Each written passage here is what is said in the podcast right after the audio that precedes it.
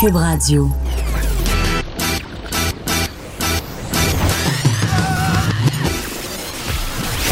Pour elle, il n'y a jamais de mauvaise question. De 13 à 15. Les effrontés. Avec Geneviève Peterson.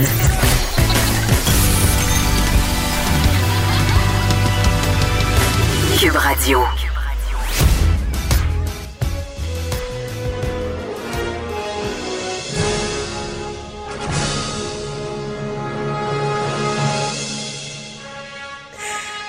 Vous vous demandez pourquoi j'ai décidé de faire jouer la chanson de Back to the Future, c'est parce que c'est ça qui se passe aujourd'hui. Vanessa Destinée est avec moi. Bonjour, salut. C'est comme un. Mais vraiment, on va C'est comme un sentiment de déjà vu, Oui, mais aussi une projection vers ce qui nous attend pour le reste de la semaine. Oui, c'est ça, parce que ce soir, je m'envole euh, vers euh, l'Allemagne. Je m'en vais à Berlin, à la Berlinale, où va être présenté euh, le film adapté de mon roman La déesse des mouches à feu. Et c'est toi, c'est toi qui va me remplacer euh, pendant que, que je serai euh, à faire des mondanités de par le monde. Un, un véritable honneur et je profite de l'occasion pour te féliciter Geneviève Merci. parce que vraiment c'est extraordinaire, c'est pas donné à tout le monde d'aller faire un tour euh, à Berlin. Est-ce qu'il y a un nom comme la croisette comme on voit à Cannes pour Berlin? Y a-t-il un nom comme- entre initiés que nous la plèbe on ne connaît pas?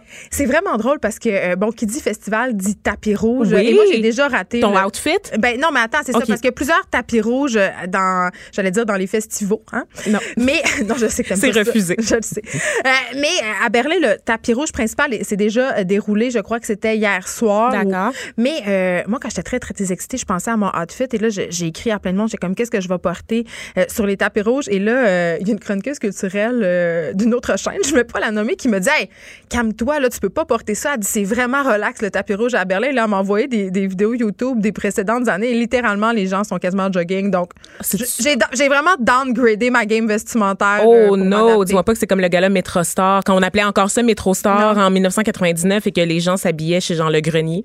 Ben, c'est un peu ça, mais Oh je, là serai, là. je serai tout de même fabuleuse. Bien, je l'espère bien. Donc, c'est toi qui vas prendre la barre des effrontés euh, demain jusqu'à mardi prochain. Si je, suis déjà jet lag. voilà, donc euh, je, je vous Tu laisse. sais quand tu reviens. Je vais vous. oui, je vais peut-être jamais revenir. Qui Voilà. sait? Je vais peut-être pogner le coronavirus ou mon avion va peut-être tomber. Hey, je devrais pas dire ça. C'est pas des blagues à faire, Geneviève. Peterson. Mais j'ai peur, pour donc. vrai. Le, j'ai, quand, j'ai peur de l'avion, là, tout le monde le sait, j'arrête Oui. pas d'en parler.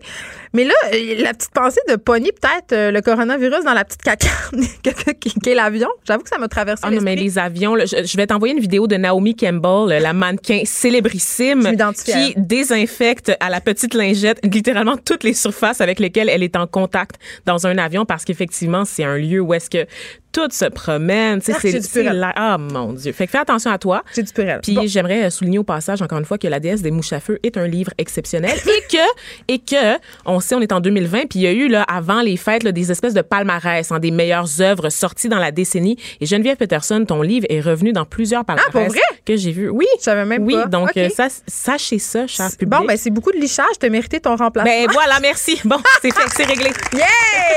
Tu peux-tu me négocier un raise maintenant? Ah, je vais, euh, je vais voir ça. Ça va dépendre comment ça va se dérouler euh, Ah, notre première partie parce qu'on va revenir à nos anciennes habitudes euh, quand on animait les effrontés ensemble. On va parler un peu des nouvelles qui nous ont interpellés euh, dans l'actualité. Commençons évidemment tout de suite avec le procès d'Éric Salvaille qui se poursuit pour une troisième journée consécutive au palais de justice de Montréal et la couronne qui a fait entendre trois témoins. Et ce qui est euh, particulier dans ce cas-là, c'est que les personnes qui ont été appelées à la barre, Vanessa, ils sont des amis et d'anciens collègues du plaignant Donald Duguay. Oui, absolument.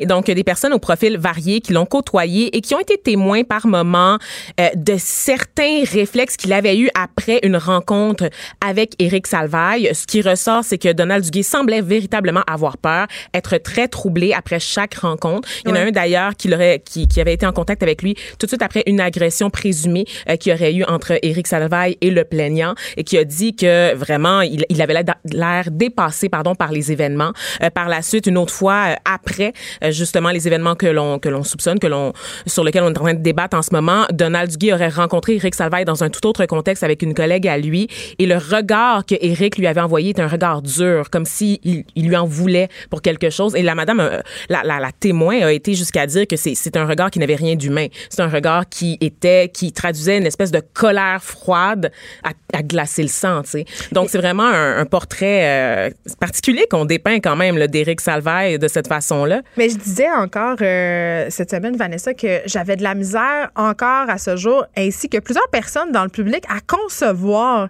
euh, le fait qu'Éric Salva aurait pu avoir de tels comportements parce que en ce moment, on dirait qu'il y a une dissonance cognitive en- entre les faits qu'on apprend qui sont quand même assez sordides parce que ce procès-là vraiment se déroule en temps réel sur les médias sociaux. Là, si on suit des journalistes sur Twitter qui assistent au procès, euh, vraiment en temps réel, on peut avoir accès à ce qui se dit. Puis il y a une dissonance cognitive Ben entre oui. l'image d'Éric Salvaille qui est très très forte encore dans notre mémoire, c'est-à-dire cet homme qui est absolument débonnaire, très très drôle, un être au sommet de son art médiatique, une marque.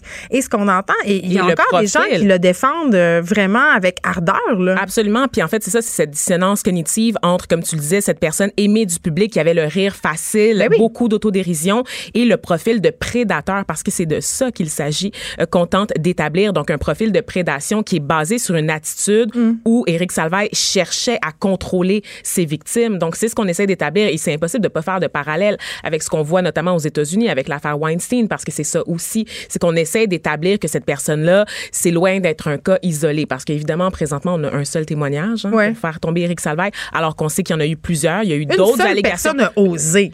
C'est Oui. plus ça qu'il faudrait dire, j'ai bien l'impression. Elle a osé, puis ça a été retenu aussi, il faut dire, parce qu'il y a eu des témoignages, des allégations qui ont été formulées ailleurs. On le sait, c'est sorti dans les médias d'abord. Malheureusement, les preuves ne sont, sont souvent pas assez suffisantes aussi pour aller de l'avant avec des accusations formelles devant la justice. Donc, j'ai l'impression qu'avec ce, ce, ce procès-là, en, établissement, en établissant pardon, le profil de prédateur d'Éric Salvaille, c'est qu'on va, on va chercher à le faire payer aussi. Puis il essaye de ces se allégations défaire. qu'on peut pas, en fait, prouver devant Et- la justice. Oui, hein. puis Éric Salvaille qui essaye de se défaire justement avec son équipe de défense de cette image de prédateur en remettant en question euh, le témoignage de Donald Duguay, notamment tu parlais de la peur tantôt, euh, mais de remettre en question aussi euh, ses gestes, pourquoi tu t'es lavé les mains, pourquoi tu es resté là? Alors, et je me posais la question, est-ce que à l'ère post-MeToo, est-ce que à la lumière où on pense en ce moment à faire un tribunal séparé pour les victimes d'agressions sexuelles, c'est une stratégie encore pertinente pour les équipes de défense que, que celle de, de, de vouloir ébranler le témoin à ce point-là, de lui faire peur, de souligner les incongruités?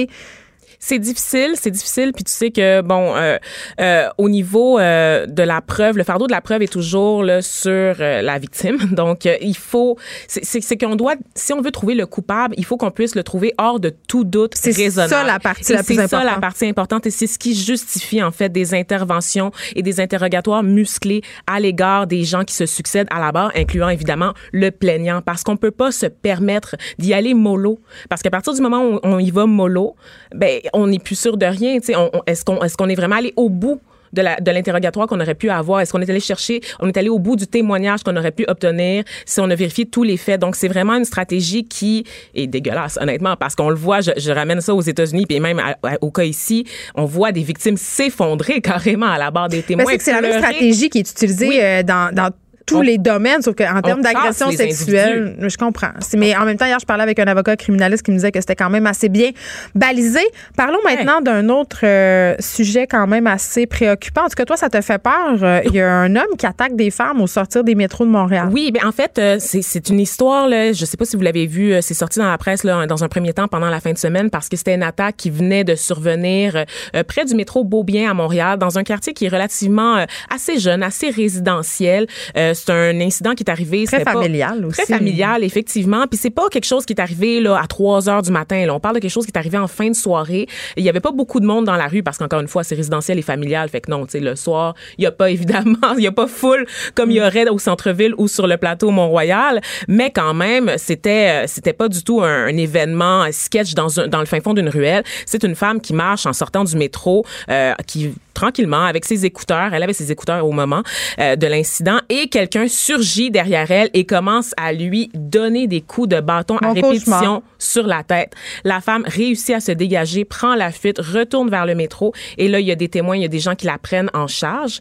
Et là cette histoire-là est sortie, donc déjà c'est très troublant à la base parce qu'il s'agit d'une attaque totalement gratuite. J'ai toujours peur de marcher Selon- avec des écouteurs, moi, ou de courir Voilà. avec des écouteurs parce que j'ai tout le temps cette idée de quelqu'un qui arrive par derrière. Ah oui, on trouvait ça drôle, hein, les filles qui se promènent avec du pepper spray là, dans leur sacoche puis des drôle, là. sifflets à viol, mais c'est parce qu'à un moment donné, il y a encore ce genre de truc qui se passe malheureusement.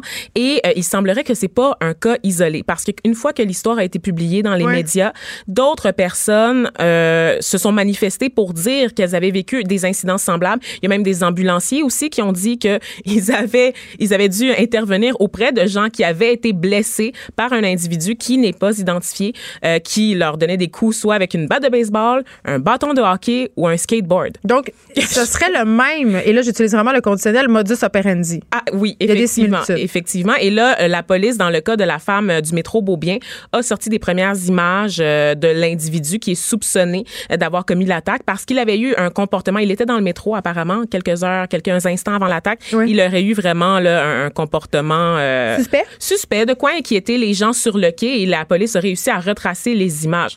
Mais moi, ce que je me demande, c'est pourquoi les images n'ont pas été diffusées. Tu sais, à, par- à partir de la première attaque. Ben, moi, j'ai peut-être un début d'explication parce que quand on se pose la question, c'est parce qu'en fait, pour avoir parlé souvent avec des policiers de, de cet aspect-là, c'est qu'on doit attendre euh, un certain temps avant de sortir des images parce que ça peut nuire à l'enquête de Hmm. publier des images. Donc, c'est comme un peu un dernier recours. Quand les policiers n'ont pas vraiment de pistes, savent pas trop, euh, vraiment, il faut que absolument tous les autres recours aient été épuisés. Fait que souvent, c'est une stratégie d'enquête. Il n'y a pas, euh, il y a pas derrière ça une machination. là. Il n'y a pas de policiers qui disent, ah, c'est pas très grave. Fait pas qu'on très va grave, attendre. Non, on- non. on avertira C'est pas le vraiment, public. Non, c'est vraiment une stratégie d'enquête. euh, Puis, bon, évidemment, euh, soyez prudents et prudentes, surtout euh, Ça si me- vous, euh, Ça si me vous terrifie. La première attaque est arrivée près de chez moi et pour vrai, euh, c'est c'est scandaleux parce que c'est gratuit et ça semble être fait par quelqu'un qui n'a aucun problème de santé mentale, en soit dit en passant. Ça Un serait sadique. juste. Oui. Ben, on, voilà. va, on va continuer à suivre évidemment ce dossier-là. Euh, c'est drôle parce que euh, quand on animait les effrontés ensemble, souvent je faisais des petites montées de lait sur le zoo de Falardeau. Je sais pas si tu t'en rappelles, mais Comment l'oublier? Non, mais c'est parce que euh, bon, tout le monde le sait, là, les animaux, euh, c'est un peu mon turf, ça me tient à cœur. Et là, aujourd'hui, curieux hasard, euh, on a des révélations quand même troublantes qui sont sorties euh, via le journal Le Quotidien. Après, ça a été repris dans différents médias, dont le nôtre. Mais euh, témoignages d'anciens employés très très préoccupants par rapport aux zoo de Falardeau, qui allait que les conditions sont carrément inacceptables. On parle d'animaux qui meurent gelés, euh, qui meurent de faim, des opérations chirurgicales qui sont euh, effectuées par des non professionnels. Bâclé. Vraiment, le, le zoo de l'horreur, euh, les, les employés disent que c'est pire que le zoo de Saint-Édouard, dont le propriétaire Oui. a été accusé de, De cru-. Oui, c'est ça, de cruauté animale. Je vais en parler avec euh, Rachel Léger, directrice exécutive par intérim de l'Aquarium et Zoo accrédité du Canada. Je vais me demander, Vanessa, est-ce que c'est encore pertinent les zoos? Est-ce que c'est pertinent de garder des animaux en captivité pour notre bon plaisir? Et toi, je crois que tu Mm. avais vu un truc sur des animaux euh, qui avaient des troubles obsessionnels compulsifs, qui prenaient euh, des, des médicaments. des antidépresseurs en fait parce que euh, on dit souvent là pour défendre les institutions les zoos que ça sert à éduquer le public sur le comportement des animaux dans la nature or en captivité Oui, un des animaux qui ouais. font les 100 pas des animaux qui arrachent leurs poils qui se tiennent la tête euh, qui qui se se grugent les, les pattes parce Ouais. qu'ils sont ils sont stressés ça n'a rien à voir avec le comportement naturel des animaux et beaucoup beaucoup d'animaux en fait sont sous antidépresseurs dans les zoos c'est des reportages qui étaient sortis là, il y a des années de ça euh, qui avaient fait scandale à l'époque mais que j'ai l'impression qu'on a un peu oublié parce que fondamentalement on aime ça voir des animaux qui se promènent tu sais Et parlant zoo, on parlera des bagarres dans la Ligue de hockey junior majeur avec l'ancien hockeyeur Enrico euh, Ciccone. Et on parle aussi de ce rapport gouvernemental sur la situation des établissements carcérales au Canada. Ça a été publié hier et c'est très troublant. On peut y lire qu'il y aurait une espèce de culture d'intimidation, un règne de la terreur euh, qui euh, aurait lieu dans différents établissements correctionnels au pays. On va en parler avec l'auteur du rapport. On aura aussi Patrick Campo. Et là, Patrick Campo, pêcheur professionnel. Oh, mon oui, tu le sais. Porte-parole du Salon plein air chasse et pêche. Elle est Ça, c'est- partie, elle est Mais non, mais là, moi, je suis juste contente. Là, c'est toutes mes activités préférées.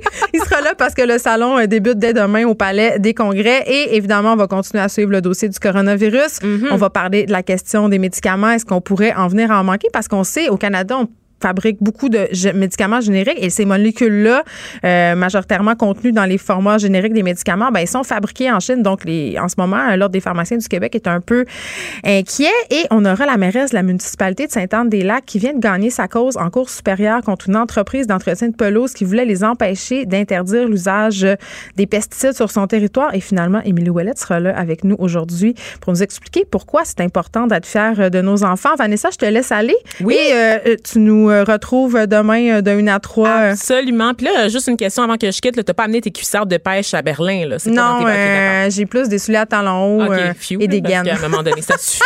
Là. Merci À beaucoup. très bientôt. Geneviève Peterson, la seule effrontée qui sait se faire aimer.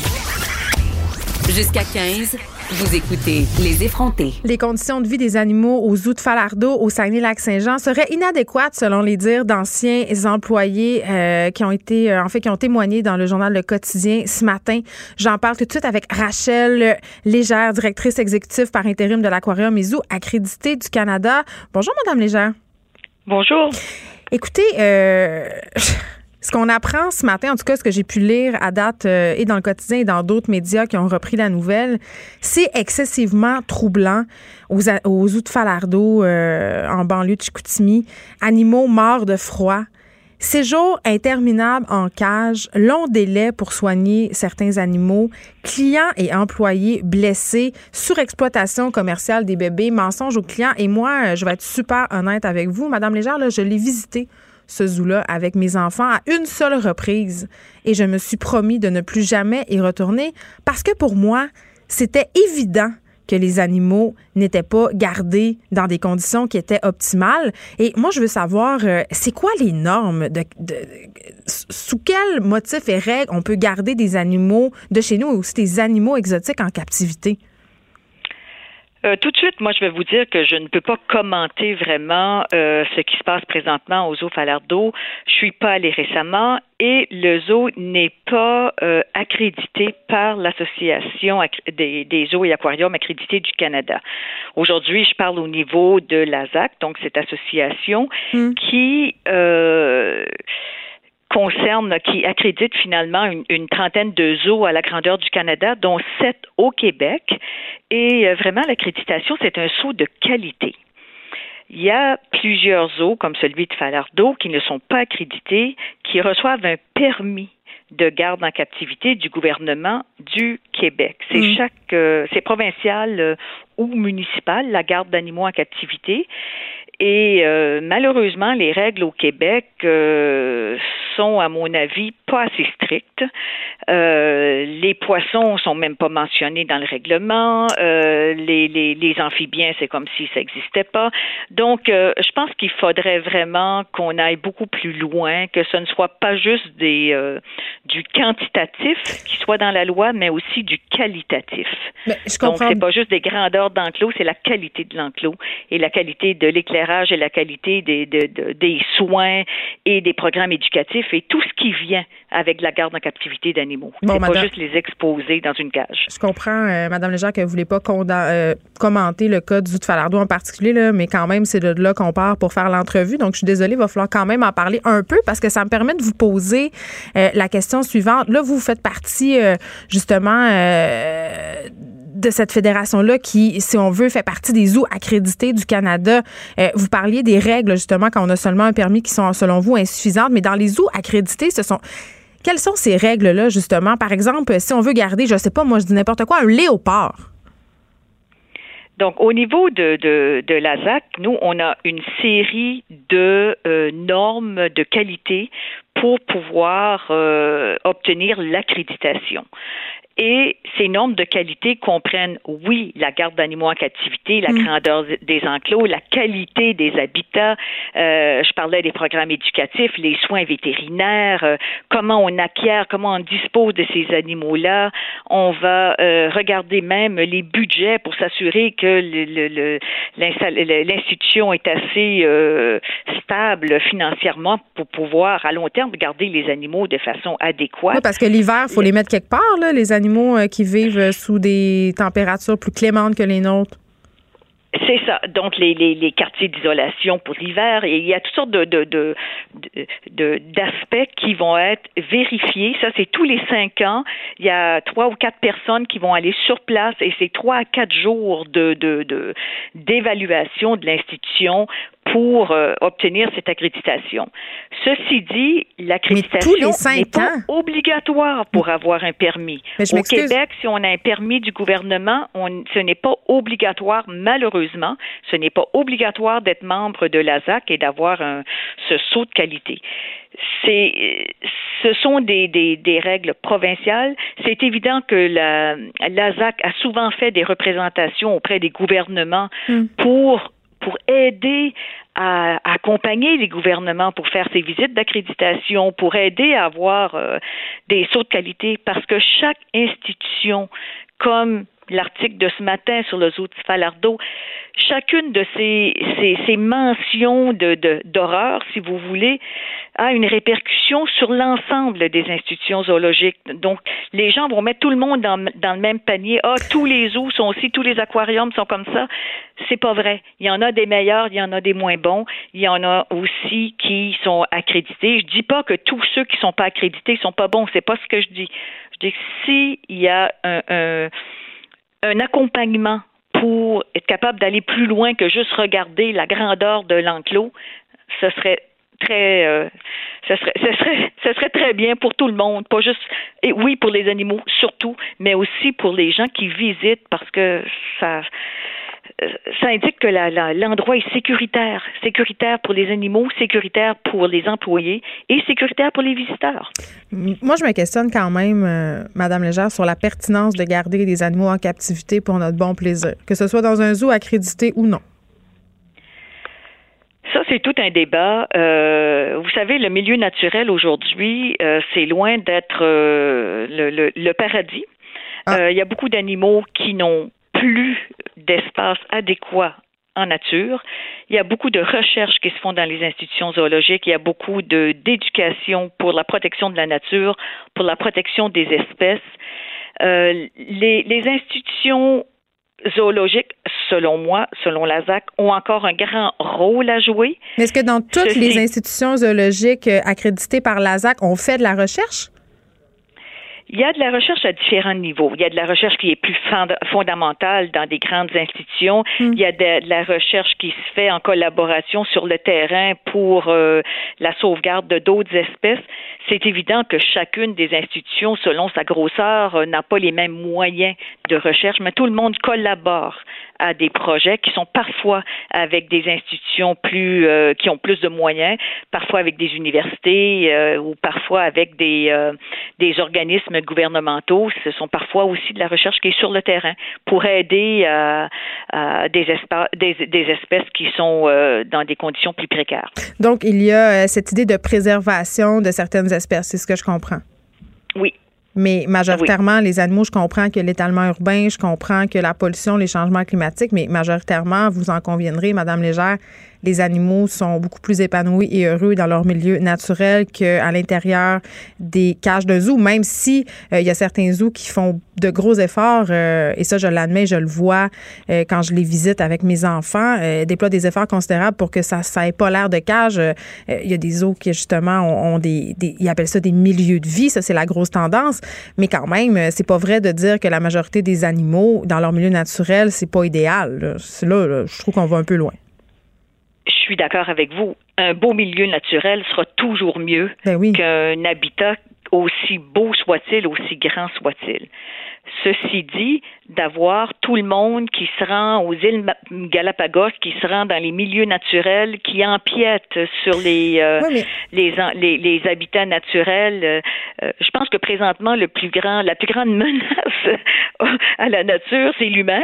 Qui, non, mais on n'est pas obligé de voir une iguane, Madame Légère. de quel droit, moi, je veux dire, eh, vous me dites, on n'est pas obligé d'aller aux îles Galapagos voir une iguane. Je, vous, je vous entends, là, puis c'est vrai que c'est l'argument qu'on nous sert tout le temps. Mais pourquoi, moi, j'ai besoin de voir des vrais lions? Pourquoi j'ai besoin de voir des vraies herbes? Tu sais, à un moment donné, c'est un faux besoin. on n'a pas besoin de voir ça.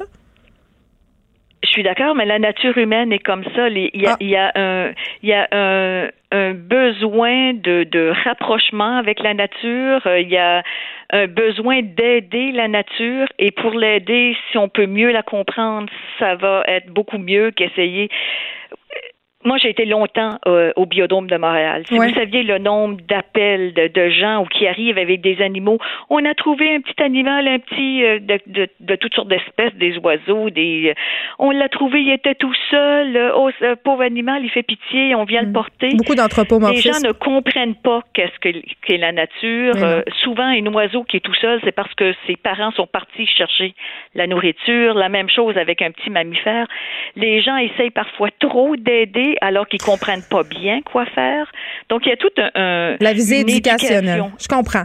Euh, euh, OK. Parlons maintenant euh, des soins parce que ces animaux-là en captivité, évidemment, vous l'avez dit, c'est pas juste une cage, là, c'est l'alimentation, c'est les conditions euh, d'élevage s'il y en a, euh, c'est les soins qui sont octroyés. aux Zoo de Falardeau, là, ce qu'on a appris, ce qu'on a appris dans le journal, c'est qu'il y aurait eu supposément des actes médicaux qui auraient été faits par des personnes non formées. Les vétérinaires qui sont appelés à intervenir dans les zoos accrédités, est-ce que ce sont des vétérinaires qui sont spécialisés dans la médecine zoologique, c'est-à-dire avec des espèces exotiques ou ça peut être comment ça fonctionne?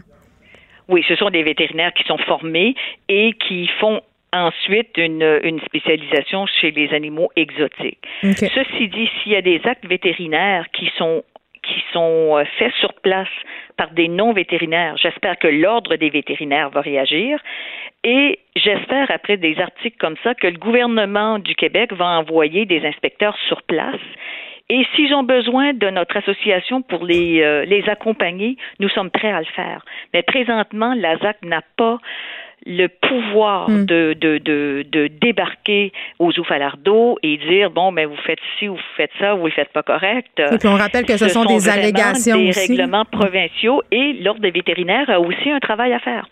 Donc, euh, ce serait intéressant qu'il se prononce là-dessus. Bien, en tout cas, euh, c'est sûr qu'un article comme celui-là va faire énormément réagir. On le sait, les Québécois aiment les animaux, ont à cœur aussi leur bien-être. Donc, vraiment, euh, je avec vous à cette enseigne-là. J'espère que ça va réveiller un petit peu le gouvernement et qu'on va poser des actions concrètes pour que les animaux qui sont gardés en captivité, pour quand même notre bon plaisir, même si ça a une visée éducationnelle et certaines vertus scientifiques, le soient dans des conditions dignes. Merci beaucoup de nous avoir parlé. Rachel Léger, directrice exécutive par intérim de l'Aquarium et Zoo accrédité du Canada.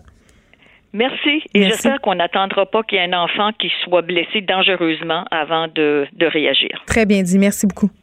Merci. Cube Radio. Jusqu'à 15, vous écoutez. Les effrontés. La ministre déléguée au sport, Isabelle Charret, veut la fin des bagarres dans le hockey junior. On en discute avec le député Enrico Ciccone qui milite pour que cette interdiction, euh, en fait, soit effective. Il milite depuis un bon moment pour cette interdiction. Bonjour, Monsieur Ciccone. Bonjour, Mme Pearson. Merci de me recevoir. Ça me fait grand plaisir. Euh, je dois avouer que les bagarres euh, au hockey, c'est quelque chose que j'ai jamais compris. Donc, j'accueille cette nouvelle euh, favorablement. Mais vous, comment est-ce que vous avez réagi quand vous avez appris que la ministre Charret était pour l'abolition des bagarres? Ça fait un moment quand même que vous êtes sur ce dossier-là. là. Oui, moi, ça fait ça fait quand même 20 ans que je suis sur ce dossier-là. Euh, j'en ai parlé amplement depuis déjà euh, quelques mois, là, parce que ça fait quand même, on a eu vraiment un son de cloche que la Légion majeure du Québec était peut-être pour statuer sur des bagarres. Alors, mm. on en a parlé amplement. J'en ai parlé amplement euh, publiquement également. Et là, je suis content de voir que la ministre, finalement, elle veut, elle porte sa voix à la mienne, parce que c'est quand même un, un, un endroit qui fait en sorte qu'on idéalement, est-ce qu'on protège les jeunes joueurs de? Euh, je comprends que si on fait la différence entre la Ligue nationale et euh, la Ligue jean-major du Québec, euh, il faut comprendre que dans la Ligue jean-major du Québec, il y a des jeunes joueurs mineurs. Puis ça, c'est notre responsabilité en tant que législateur et au gouvernement de protéger nos jeunes joueurs mineurs. Et quand on, ces jeunes joueurs-là font le, un sport qu'ils aiment, un sport où la plupart veulent gagner leur vie et que on les embarque sur la glace et on risque des blessés avec des bagarres alors qu'on n'accepte même pas les bagarres de chiens euh, et on laisse ça encore dans nos arénas en 2020. C'est complètement ridicule. Il faut à un moment donné avancer. C'est révolu. Savez-vous ce que je trouve euh, un peu ironique, moi, M. Ciccone? Oui. C'est que euh, souvent, quand on parle de bagarres au hockey, que ce soit dans la Ligue junior majeure ou au hockey professionnel, on dit les bagarres, c'est un mal nécessaire. Ça vient avec le sport. Or, au hockey féminin, on n'en voit pas de bagarres. Effectivement, il n'y en a pas de bagarre et du hockey féminin, c'est euh, c'est excellent. Les filles sont cartésiennes, c'est des beaux jeux. Euh, ça se voit. On est capable de le voir aussi au hockey. Euh, cependant, moi, ce que je trouve ironique, là, pour aller pour utiliser vos mots, là, moi, ce que je trouve ironique, c'est que vraiment, on a resserré, on est plus sévère au niveau des coups à la tête. Le, le, le, point d'impact à la tête, ça fait quand même là presque dix ans qu'on a statué là-dessus. À cause des commotions cérébrales. Exactement, à cause des commotions, parce qu'on sait de plus en plus que ça fait, les répercussions à long terme. Alors, on a statué là-dessus. Puis aujourd'hui, on accepte encore dans la Ligue nationale et dans euh, la Ligue canadienne ou qui euh, comporte la Ligue d'hockey Jean-Major du Québec, les coups de poing à la tête.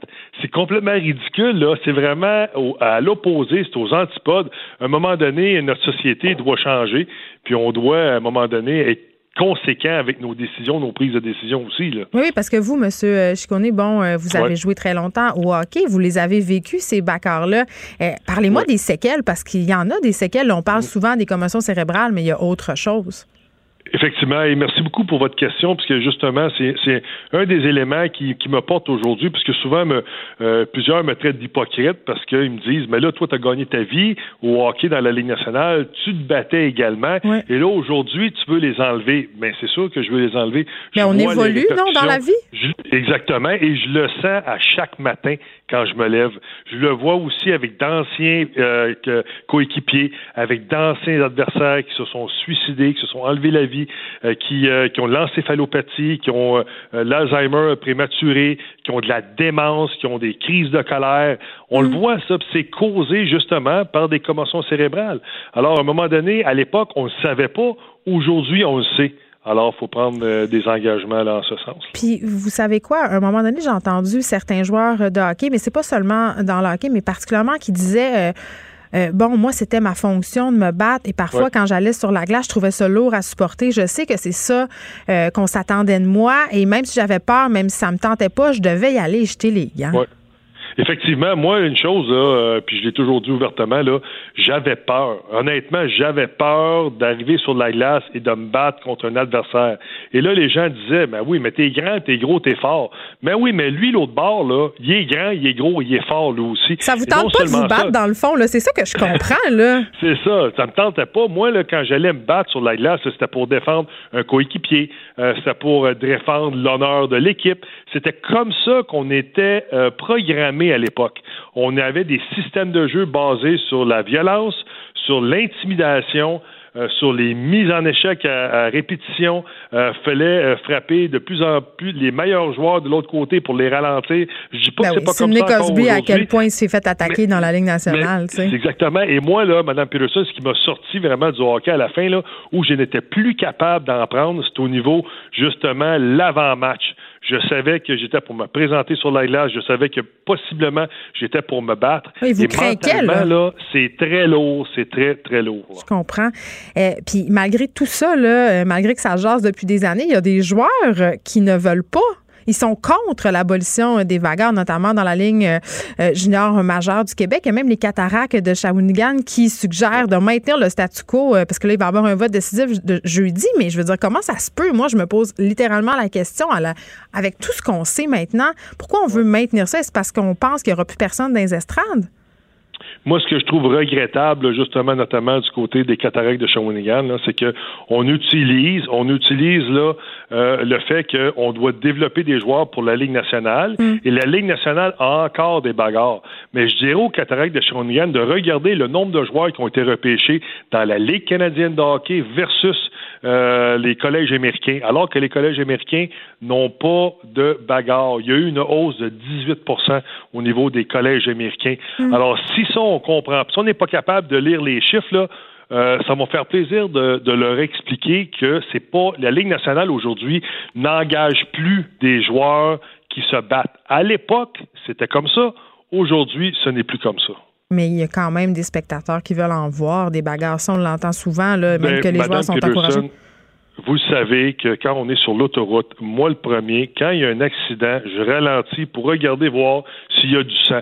Ça, c'est la nature humaine. On mm. est tous faits comme ça. Maintenant, est-ce que j'ai besoin de ce sang-là? Est-ce que j'ai besoin d'avoir cette violence-là?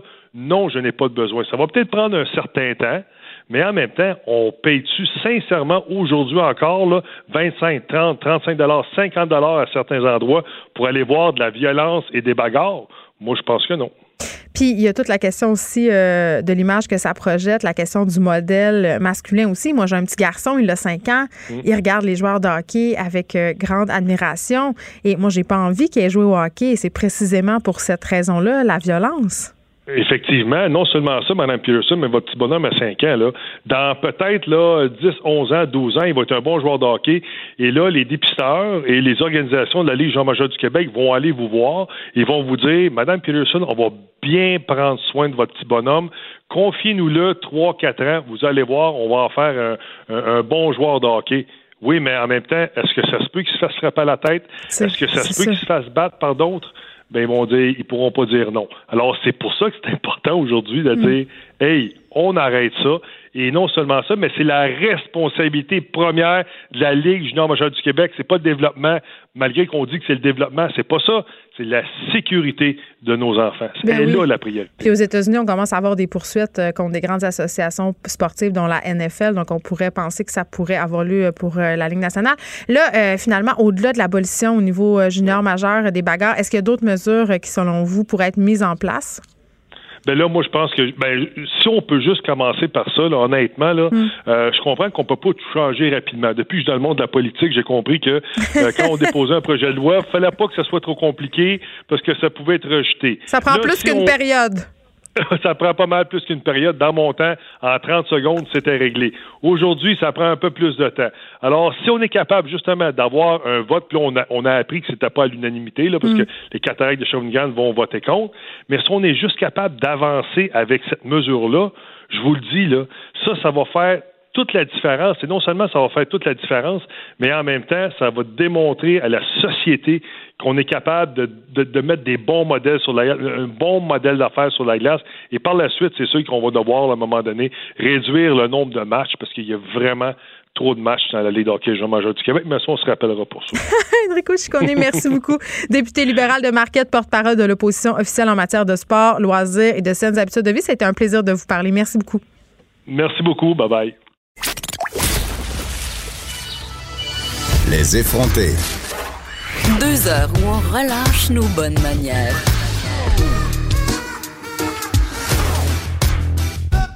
Cube Radio. Alors, nouvelle de dernière heure, un carambolage monstre impliquant de nombreux véhicules s'est produit un peu plus tôt sur l'autoroute 15 à la hauteur de la Prairie en Montérégie. Beaucoup euh, de services d'urgence ont été appelés sur les lieux.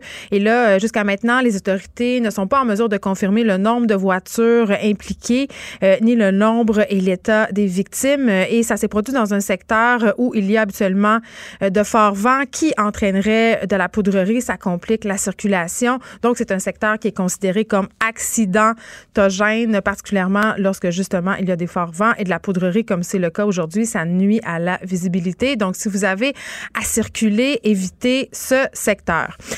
On parle de la culture de l'intimidation qui régnerait dans les prisons du pays et qui serait ignorée par les agents correctionnels selon le plus récent rapport de l'enquêteur correctionnel du Canada, Yvan Zinger. Il est au bout du fil. Bonjour, Monsieur Zinger. Bonjour. Écoutez, euh, c'est quand même préoccupant. Là. Je lisais le rapport et là, euh, ce qui ressort de tout ça, c'est que les agents correctionnels euh, fermeraient, ferment les yeux sur une certaine culture de l'intimidation qui règne en prison. Et là, juste pour qu'on s'illustre un peu euh, à quel type de comportement ils font face, les agressions euh, qui sont parfois non dénoncées, c'est par exemple jeter de la nourriture, euh, jeter des fluides corporels, des ordures à d'autres prisonniers, leur faire subir des actes dégradants, humiliants. Moi, je dis ça comme citoyenne et bon, j'ai envie de dire, je suis pas surprise parce qu'on en a un peu tous déjà entendu parler, mais en même temps, que ça soit maintenant prouvé, je trouve qu'il y a une marge. Oui, fait que le, le, milieu de travail euh, est, euh, problématique depuis bien des années, depuis plus de trois ans certainement que c'est bien documenté. Mm. Ça fait les manchettes euh, d'ailleurs à Edmonton. Et, et ce qu'on ce qu'on a été capable de démontrer, c'est que quand il y a euh, une dysfonction au niveau du milieu de travail, ça peut avoir un impact sur euh, la sécurité des, euh, des, détenus. Donc, si les, les agents correctionnels et la gestion ne, ne se manquent de respect entre eux, euh, ça peut avoir un, impact très négatif euh, sur euh, les délinquants et délinquantes en pénitencier. ben oui, Monsieur Zinger, parce que bon, vous êtes l'enquêteur au dossier sur ce rapport-là. ce que je comprends, c'est que règne en prison, si on veut, au sein des employés, une culture de travail que vous nommez comme étant toxique? c'est bien ça. Alors, c'est pas juste moi qui, qui, qui, qui, a, qui a observé cette, euh, euh, ce fait. Euh, ça a été d'ailleurs documenté hier. Le, bureau du vérificateur général a rendu un rapport qui, qui rend la même conclusion que que le service correctionnel n'en fait pas assez pour s'assurer que le, milieu de travail est sain au service correctionnel du Canada. Alors, ce que, ce que nous, on a documenté, c'est que cette toxicité a un impact et que les agents correctionnels et la gestion euh, étaient au courant pendant plus de trois mois qu'il y avait des agressions entre euh, détenus et ont simplement laissé les choses aller sans euh, sans euh, aucune conséquence pour les agresseurs et, euh, et aucun, aucune étape pour essayer de protéger les détenus qui faisaient face à des des insultes mm. et des agressions physiques euh, de façon presque quotidienne. Ce que je comprends, euh, M. Zinger, et corrigez-moi si je me trompe, c'est que les conditions de travail euh, des employés du système carcéral, le climat un peu malsain dans lequel ils évoluent ont une conséquence directe sur la façon dont ils gèrent différentes problématiques à l'intérieur des murs. Est-ce que c'est ça?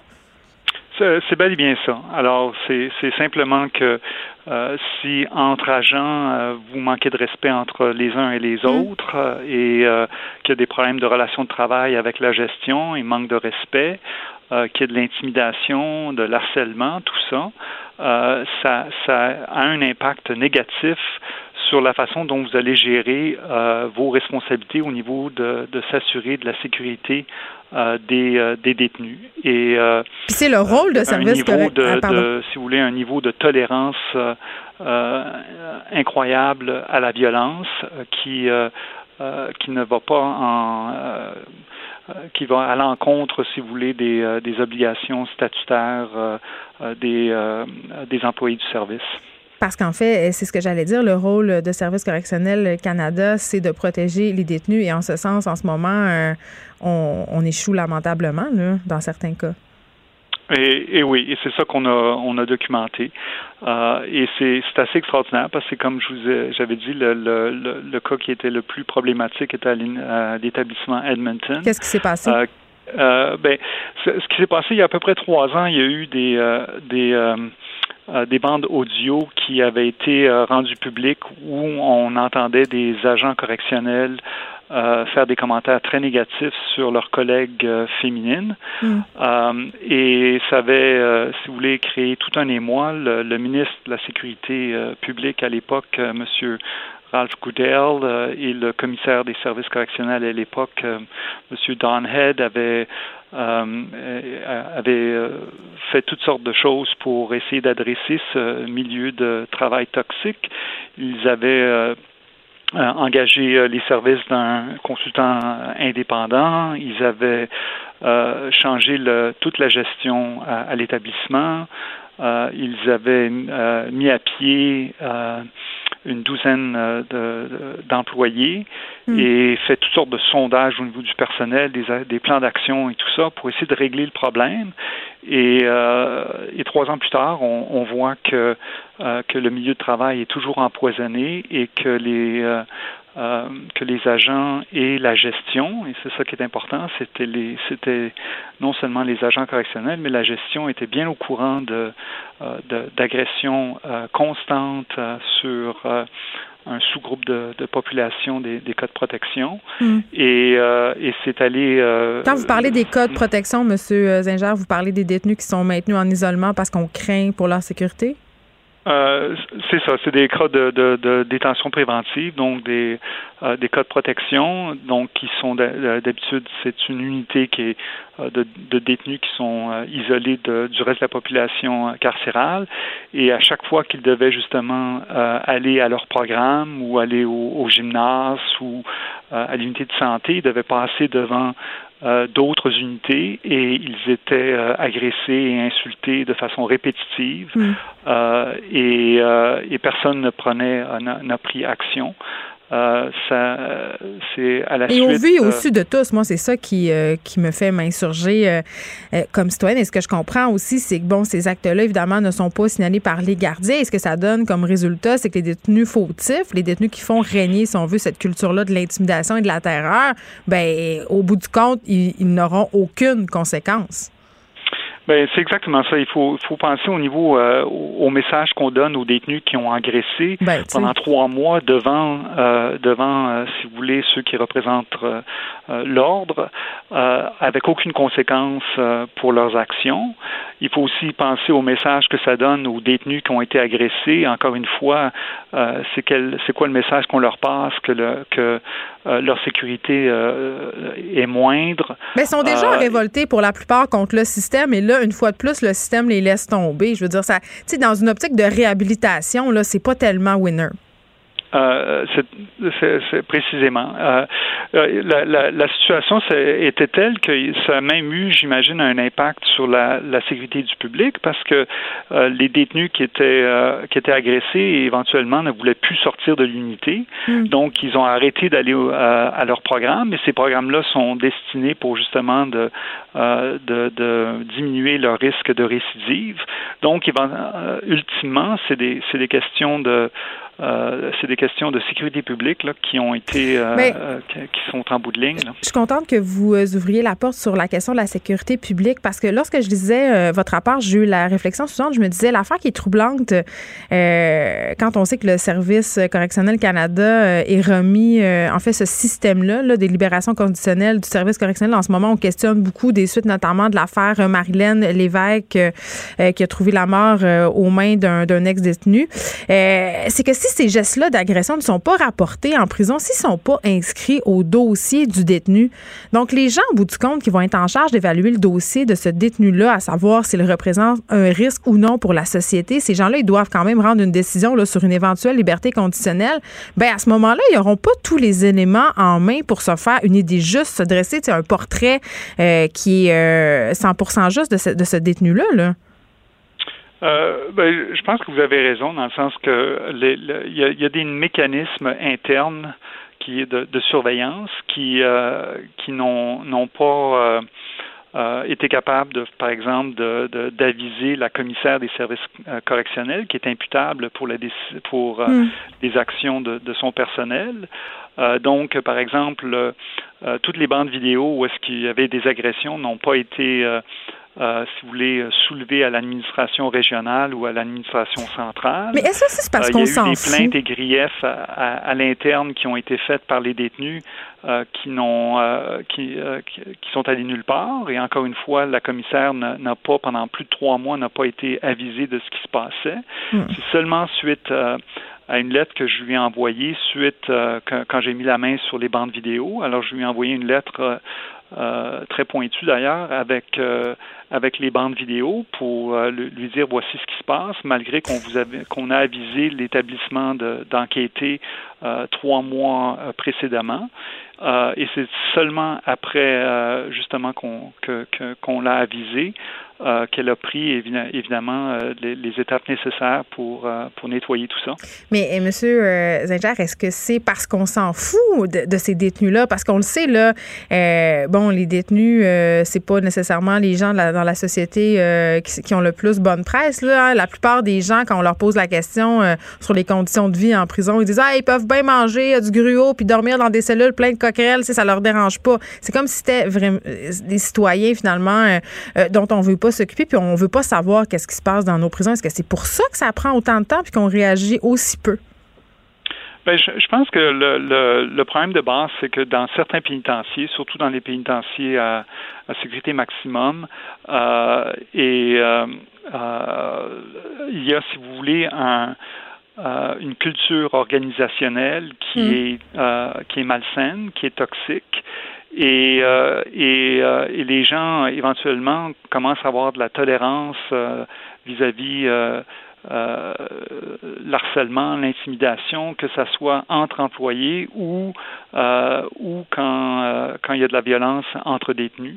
Et je pense que c'est ça un peu le, le, le, le problème, c'est qu'il faut adresser le, il faut, faut s'assurer qu'il y a un, un environnement sain au sein des, des services correctionnels. Euh, afin de s'assurer qu'ils peuvent faire euh, leur, travail euh, de façon efficace et, suivant la règle de droit. En terminant, M. Zinger, comment on a accueilli votre rapport du côté de Service correctionnel Canada? Euh, ben, je, je, pense, je pense que je suis encouragé certainement par les, euh, les propos du ministre mm. euh, et certainement la, la, la, commissaire des services correctionnels euh, est bien au courant de, de des enjeux. Alors, j'espère que avec un petit peu plus d'ouverture et de transparence et, et d'efforts, qu'on va être capable de d'adresser ce genre de, de, de euh, de, de, mauvais traitement qui est inadmissible euh, en société canadienne. Yvan Zinger, merci beaucoup de nous avoir parlé, enquêteur euh, correctionnel du Canada, par rapport à cette culture d'intimidation qui régnerait dans les prisons du pays. Et là, j'ai un auditeur qui m'écrit, Jonathan Perron, qui écoute l'entrevue en ce moment et dit une chance que vous parlez des prisons parce que agression et humiliation sous les yeux de tous et sans que le personnel fasse quoi que ce soit, j'aurais cru que vous parliez des polyvalentes. Et je dois dire que je trouve ce commentaire-là cynique et ironique, mais je dois dire que pour avoir une enfant au secondaire en ce moment, malheureusement, euh, M. Perron a raison.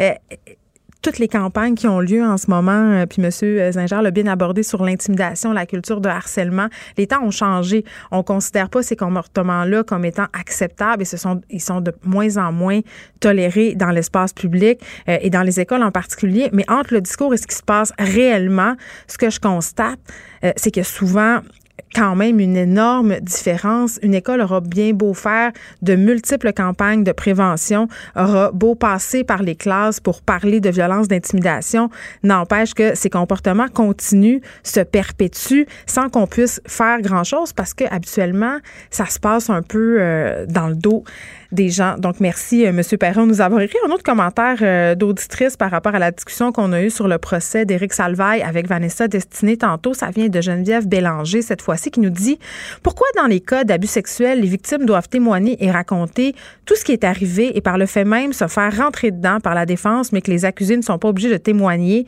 et par le fait même se faire rentrer dedans par la partie demanderesse. C'est carrément un non-sens. Je dois dire euh, que Mme Bélanger a un point. On le sait, là, dans le cas présent, dans dans le cas d'Éric Salvaire. Et d'ailleurs, on parlait hier avec un avocat spécialiste euh, de la défense.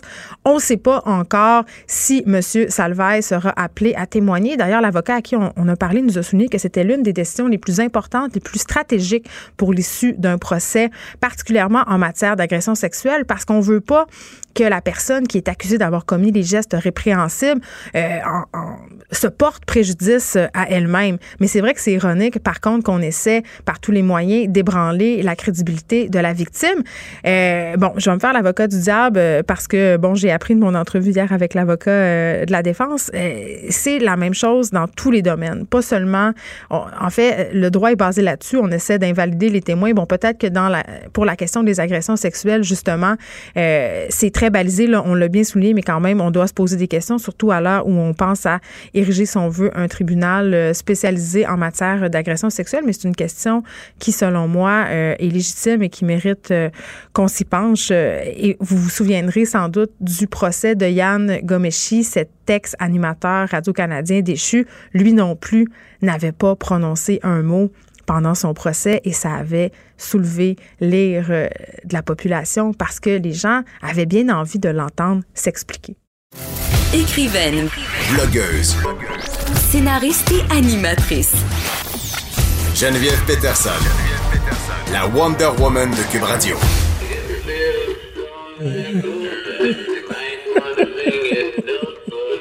Don't worry.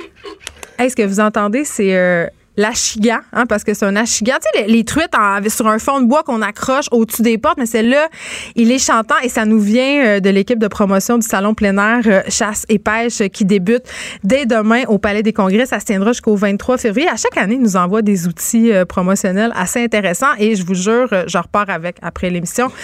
J'étais avec Patrick Campo, que vous connaissez tous, grand amateur de pêche devant l'éternel et porte-parole du Salon plein Chasse et Pêche. Salut, Patrick. Salut, salut.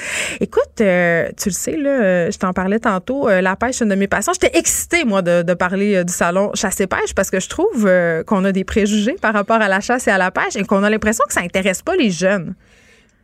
Tu as raison jusqu'à un certain point. Toutefois, écoute, moi, je suis porte-parole pour la 31e année. Ça annonce le printemps. Mais oui. Il va y avoir près de 40 000 personnes qui vont se déplacer en fin de semaine pour ce salon-là. C'est-tu une clientèle Vieillissante, oui, jusqu'à un certain point. Mais c'est dommage. C'est absolument dommage. Mais les aubergistes de la forêt, les, les pourvoyeurs, les CEPAC, tout le monde se sont vraiment ajustés à la nouvelle clientèle qui voulait faire d'autres choses au-delà de l'activité de prélèvement. Tu sais, après avoir capturé les poissons, après avoir déjoué un gibier, il y a d'autres choses après ça. On se souvient anciennement, bon, c'était des chacs avec des chiottes, c'était tout croche. Ben oui, c'était mais plus des buveries. c'était le fun. Les, gens- les- les gens jouaient aux cartes, plus que d'autres choses. Oui, Puis mais avait- aller passer 10 jours d'une cache, y a-tu quelque chose de plus beau que ça? Ben moi, je- en tout cas, je pose la totalement question. raison. Mais pour la génération future, pour la génération d'aujourd'hui, les gens veulent pouvoir faire d'autres choses. Au-delà de l'activité de prélèvement, ils veulent aller faire du hiking, ils veulent aller faire de la cueillette de fruits, de l'observation de, de, d'oiseaux. C'est le mode de vie. C'est Oui, ce oui, que tout à fait.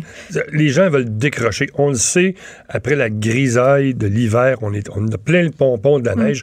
On veut se ressourcer, on veut aller euh, s'informer, on va aller planifier nos prochaines vacances. Parce que c'est vraiment l'endroit par excellence en fin de semaine au Palais des Congrès pour ça. Il y a 200 exposants qui vont être là sur 200 000 pieds carrés. Et parmi ça, il y a 75 destinations nature. Fait que les gens vont là un peu pour aussi planifier des vacances. là. tout à fait, tout à fait, absolument. Ils s'en viennent là, ils vont voir un paquet de pourvoyeurs, des CEPAC, il va y avoir des, même des, des pourvoyeurs de chasse en Russie, de pêche au Costa Rica, de pêche dans les territoires du Nord-Ouest, euh, au Nunavik, partout. Il y Si en on a va aller pêcher le tarpon en Amérique du Sud, là, Absolument. ça se peut. Là. Ah oui, oui, ben, il y en a pour toutes les bourses. Puis c'est ça qui est Oui, parce que c'est cher. super cool. T'as un petit peu de budget pour aller pêcher dans le fleuve, parce que moi, c'est un de mes, mes- de mes sites de pêche préférés, le Mais fleuve. attends, je vais te faire une confidence. Euh, Patrick Campo, moi, c'est euh, c'est aux abords du fleuve Saint-Laurent que j'ai appris à pêcher à la mouche. J'allais euh, dans le coin de Vaudreuil-Dorion, puis il y a des endroits formidables où on peut pêcher, on peut apprendre. Et ce qui est fascinant avec le fleuve Saint-Laurent, en tout cas, c'est ce que moi je trouve, c'est qu'on sait pas qu'est-ce qu'on va sortir. Tout on à fait. ne sait pas. Il y a près d'une centaine d'espèces qui nagent là-dedans. C'est toutes des, es- des espèces sportives, pas nécessairement, mais c'est plaisant. On peut faire de la remise à l'eau, de la graciation. On s'en va tenter notre chance et c'est tout à fait génial, le fleuve. Mais si on veut s'expatrier, si on veut sortir un petit peu des, des Sentiers. sentiers battus, Oui, si on est un petit peu tanné de la, de la grisaille de- urbaine, si on veut, là, on s'expatrie, on s'en va à l'extérieur. Au Diable Vauvert, on a un paquet de beaux endroits au Québec pour ça. Ben, euh, puis là, je lisais le communiqué de presse, puis ça me fait un peu rire. Tu sais, ça, ça disait, on veut vous faire découvrir les tendances dans le domaine de la chasse et de la pêche. C'est quoi les tendances? Est-ce qu'il y a des modes? En fait, il y a tellement de nouveautés année après année. Tu es une pêcheuse, tu le sais. On veut avoir le fil qui va nous permettre de sentir encore mieux les touches, les donné, ça devient transitions. gadget un peu quand même. T'as pas tard. T'as pas tard, écoute. Mais c'est ça qu'on veut. Ah On veut la bébelle, la- la- l'affaire qui va nous faire capturer plus de poissons, voire plus de gibier, les cales électroniques, les, les cales à poissons.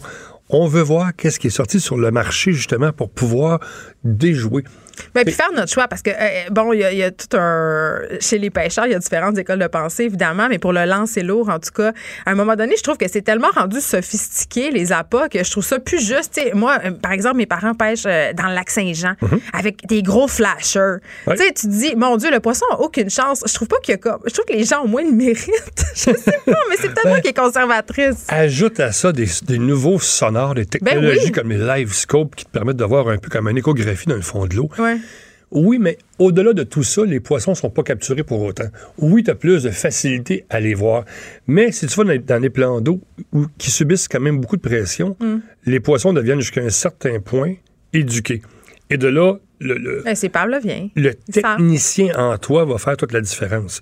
Moi, je suis trois fois champion de pêche du Québec. Ça, je trouve ça fascinant. Comment on devient Écoute, champion de pêche? C'est des tournois. Tu sais, je me suis classé sept fois dans le top 7 au Canada. J'ai été Ouais. intronisé au Panthéon canadien de la pêche. Moi, c'est mon métier. là. J'ai étudié quand J'ai j'étais raté ma jeune vocation. en communication, en marketing pour faire ça, pour pouvoir parler de ma passion. J'en parle à tous les samedis dans le Journal de Montréal. ouais. Moi, je triple. C'est ma vie, la pêche. J'adore ça.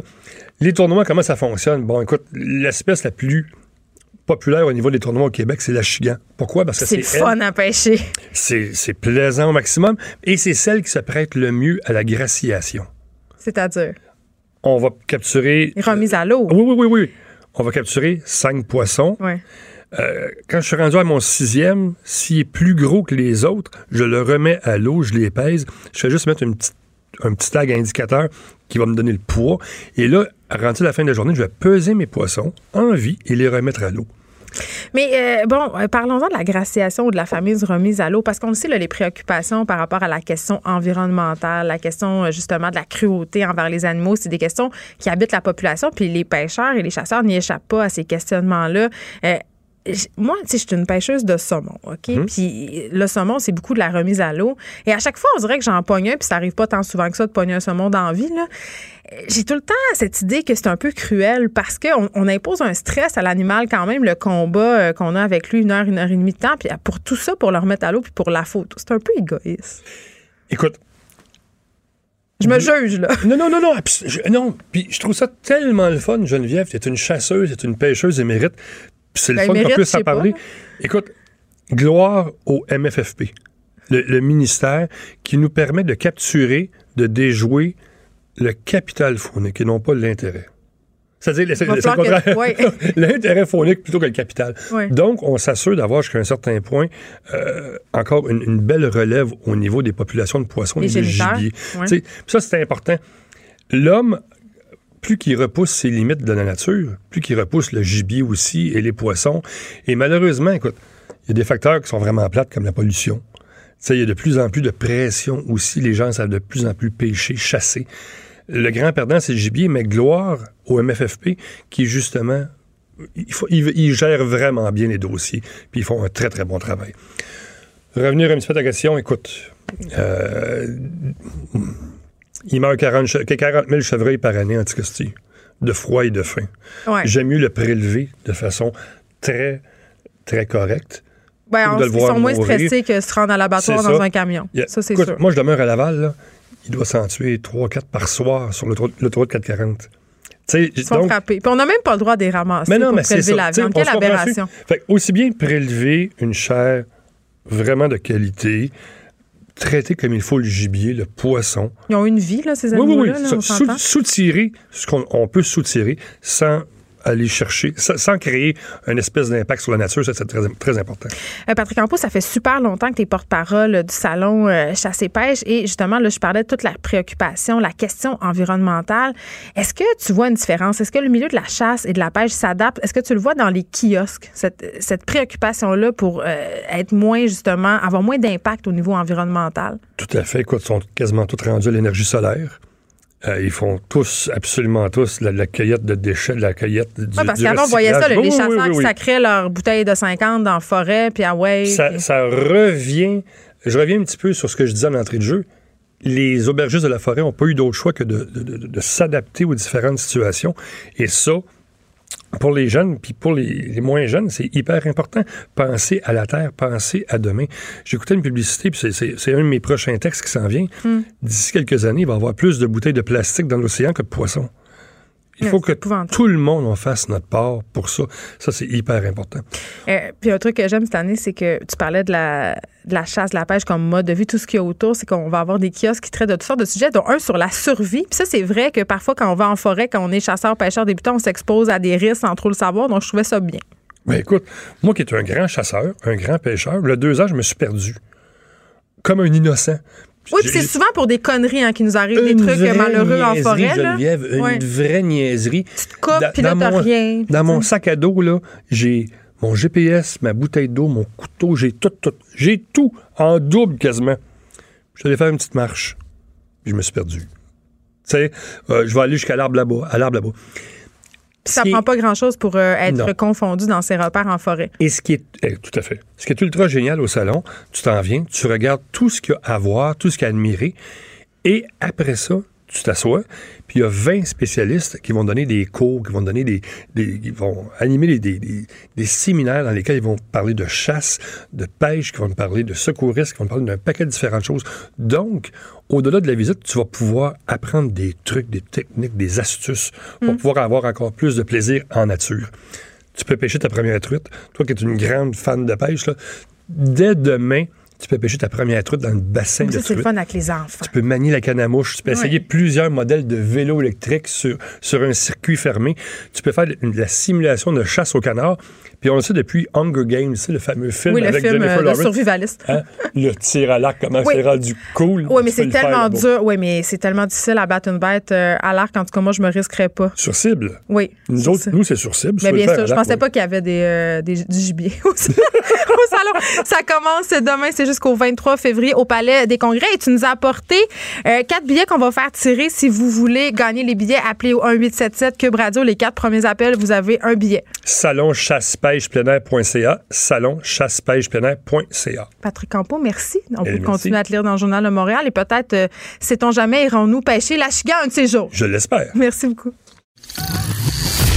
Les effrontés. Avec Geneviève Peterson. Les vrais enjeux, les vraies questions. Vous écoutez Les effrontés. Une propagation du COVID-19, euh, le nouveau nom du coronavirus, pourrait mener à une pénurie de médicaments selon l'ordre des pharmaciens. On va discuter un peu plus tard avec Patrick Boudreau, directeur des affaires externes et du soutien professionnel à l'ordre des pharmaciens du Québec. Mais tout d'abord, euh, j'aimerais qu'on revienne sur le cas du Diamond Princess. Vous savez, ce fameux bateau euh, mis en quarantaine au nord, en fait, des côtes japonaises, où il y a encore beaucoup de personnes prisonnières, entre guillemets, de ce navire-là. Là, euh, quand même, un témoignage qui donne froid dans le dos. Un spécialiste japonais des maladies infectieuses est monté à bord euh, du Diamond Princess et a fait vraiment euh, grand bruit en qualifiant de totalement chaotique la gestion de la crise du coronavirus par le Japon dans des vidéos qui ont été vues vraiment des centaines de milliers de fois. Je sais pas, vous en avez peut-être vu circuler de ces vidéos-là sur euh, Internet. Euh, Kentaro I- Iyawata, pardonnez mon japonais, et son nom, professeur de la division des maladies infectieuses de l'Université de Kobe, a dit avoir eu peur pour sa propre sécurité et il a dit j'ai eu peur comme dans nul autre pays dans lequel j'ai eu à me rendre pendant ma carrière. Il a parlé notamment d'une intervention en Afrique qu'il a fait pour traiter l'épidémie d'Ebola. Il dit j'ai été dans d'autres pays pour le euh, choléra, en Chine en 2003 pour m'occuper du SRAS et je n'ai jamais eu autant peur d'être infecté moi-même comme euh, que comme sur le Diamond Princess à un tel point qu'il s'est déclaré euh, lui-même et s'est placé lui-même en quarantaine pour 14 jours euh, lors de son retour afin de ne pas risquer de contaminer sa famille. Et là, il déplore évidemment que les gens qui sont poignés sur ce bateau-là et même l'équipage ils sont complètement laissés euh, à eux-mêmes et il qualifie euh, cette situation-là quand même euh, d'absolument impardonnable. Des, des gens qui sont laissés littéralement, selon lui, aux mains de la bureaucratie. On le sait, là, il y a eu beaucoup quand même de personnes qui ont été testées positives au coronavirus sur le navire. 2400 personnes euh, ont été testées. 542 ont eu des tests positifs, dont deux Québécois qui ont été maintenant évacués, qui sont hospitalisés, ont su leur histoire depuis le début. On craint malheureusement la famille peur euh, que ces deux personnes-là, ce couple de Québécois-là, euh, ne paient de leur vie. On demande depuis euh, des jours au, gouvernement canadien de ramener ce couple-là. Et vraiment, ils sont plusieurs experts en ce moment à soulever des questions qui, je trouve, sont fort préoccupantes. Donc, évidemment, c'est un dossier qu'on va continuer de suivre pour vous. Mais cette crise-là, la crise euh, du euh, COVID-19 pourrait avoir des conséquences jusque chez nous, des, conséquences évidemment sur la santé, mais aussi au niveau de l'approvisionnement de certains médicaments. Patrick Boudreau, Bon après-midi. bienvenue aux Merci. effrontés. Euh, bon, OK, on va essayer de démêler tout ça Oui. parce que, euh, bon, euh, le public n'est pas tellement familier avec la façon dont ça fonctionne, l'approvisionnement en médicaments au Canada, au Québec en particulier. Bon, là, ce qu'on sait, en fait, c'est que euh, le cœur de l'industrie pharmaceutique mondiale, c'est dans une certaine région de la Chine. Puis on sait, la Chine, c'est l'épicentre du, euh, du COVID-19. Et là, ça, ça a des répercussions euh, vraiment sur l'approvisionnement en médicaments et ça inquiète lors des pharmaciens. Ça inquiète lors des pharmaciens parce que nous, ce qu'on veut s'assurer, c'est que les patients en manquent pas. Il y a pas de, c'est pas un problème imminent pour demain matin. Il faut juste comprendre que dans les dernières années, on a concentré énormément la production de médicaments en Chine. Et on parle des, la- la- la- en Chine, c'est la, fabrication de la matière première là, qui fait les, Certaines molécules, certaines molécules et de plus en plus. Alors, c'était de plus en plus intéressant de faire, de, de- de fabriquer en Chine. Et là, on a plusieurs industries qui sont en Chine. On a le problème du virus, donc on met à pied, on met au repos forcé plusieurs employés, les usines productrices de médicaments. C'est pas juste dans les médicaments, c'est dans plusieurs autres secteurs Ben, manufacturiers. On a de la misère à s'approvisionner pour différents produits en ce moment même. en ce moment même, dont les médicaments. Et là, si on produit pas aujourd'hui, c'est que dans quelques mois, ben, on aura un manque à gagner d'approvisionnement mondial parce que cette matière première-là, qui doit être fabriquée en Chine, à un moment donné, va s'en aller vers les pays occidentaux, dont le Canada, pour fabriquer les comprimés qui vont servir pour les patients. Monsieur Boudreau, est-ce que vous savez euh, quel médicament ou quelle molécule est plus particulièrement touché? Parce que, bon, il y a des médicaments qui sont largement consommés. Tu sais, on le sait pas, c'est pas un monde qu'on connaît, là. Mais ça peut impacter quand même la qualité de vie et même les pronostics vitaux de certains patients, là. Vous avez tout à fait raison. Puis vous on s'entend, là, les ruptures d'approvisionnement, on n'a pas inventé ça un matin. Ça arrive depuis des années. Ouais.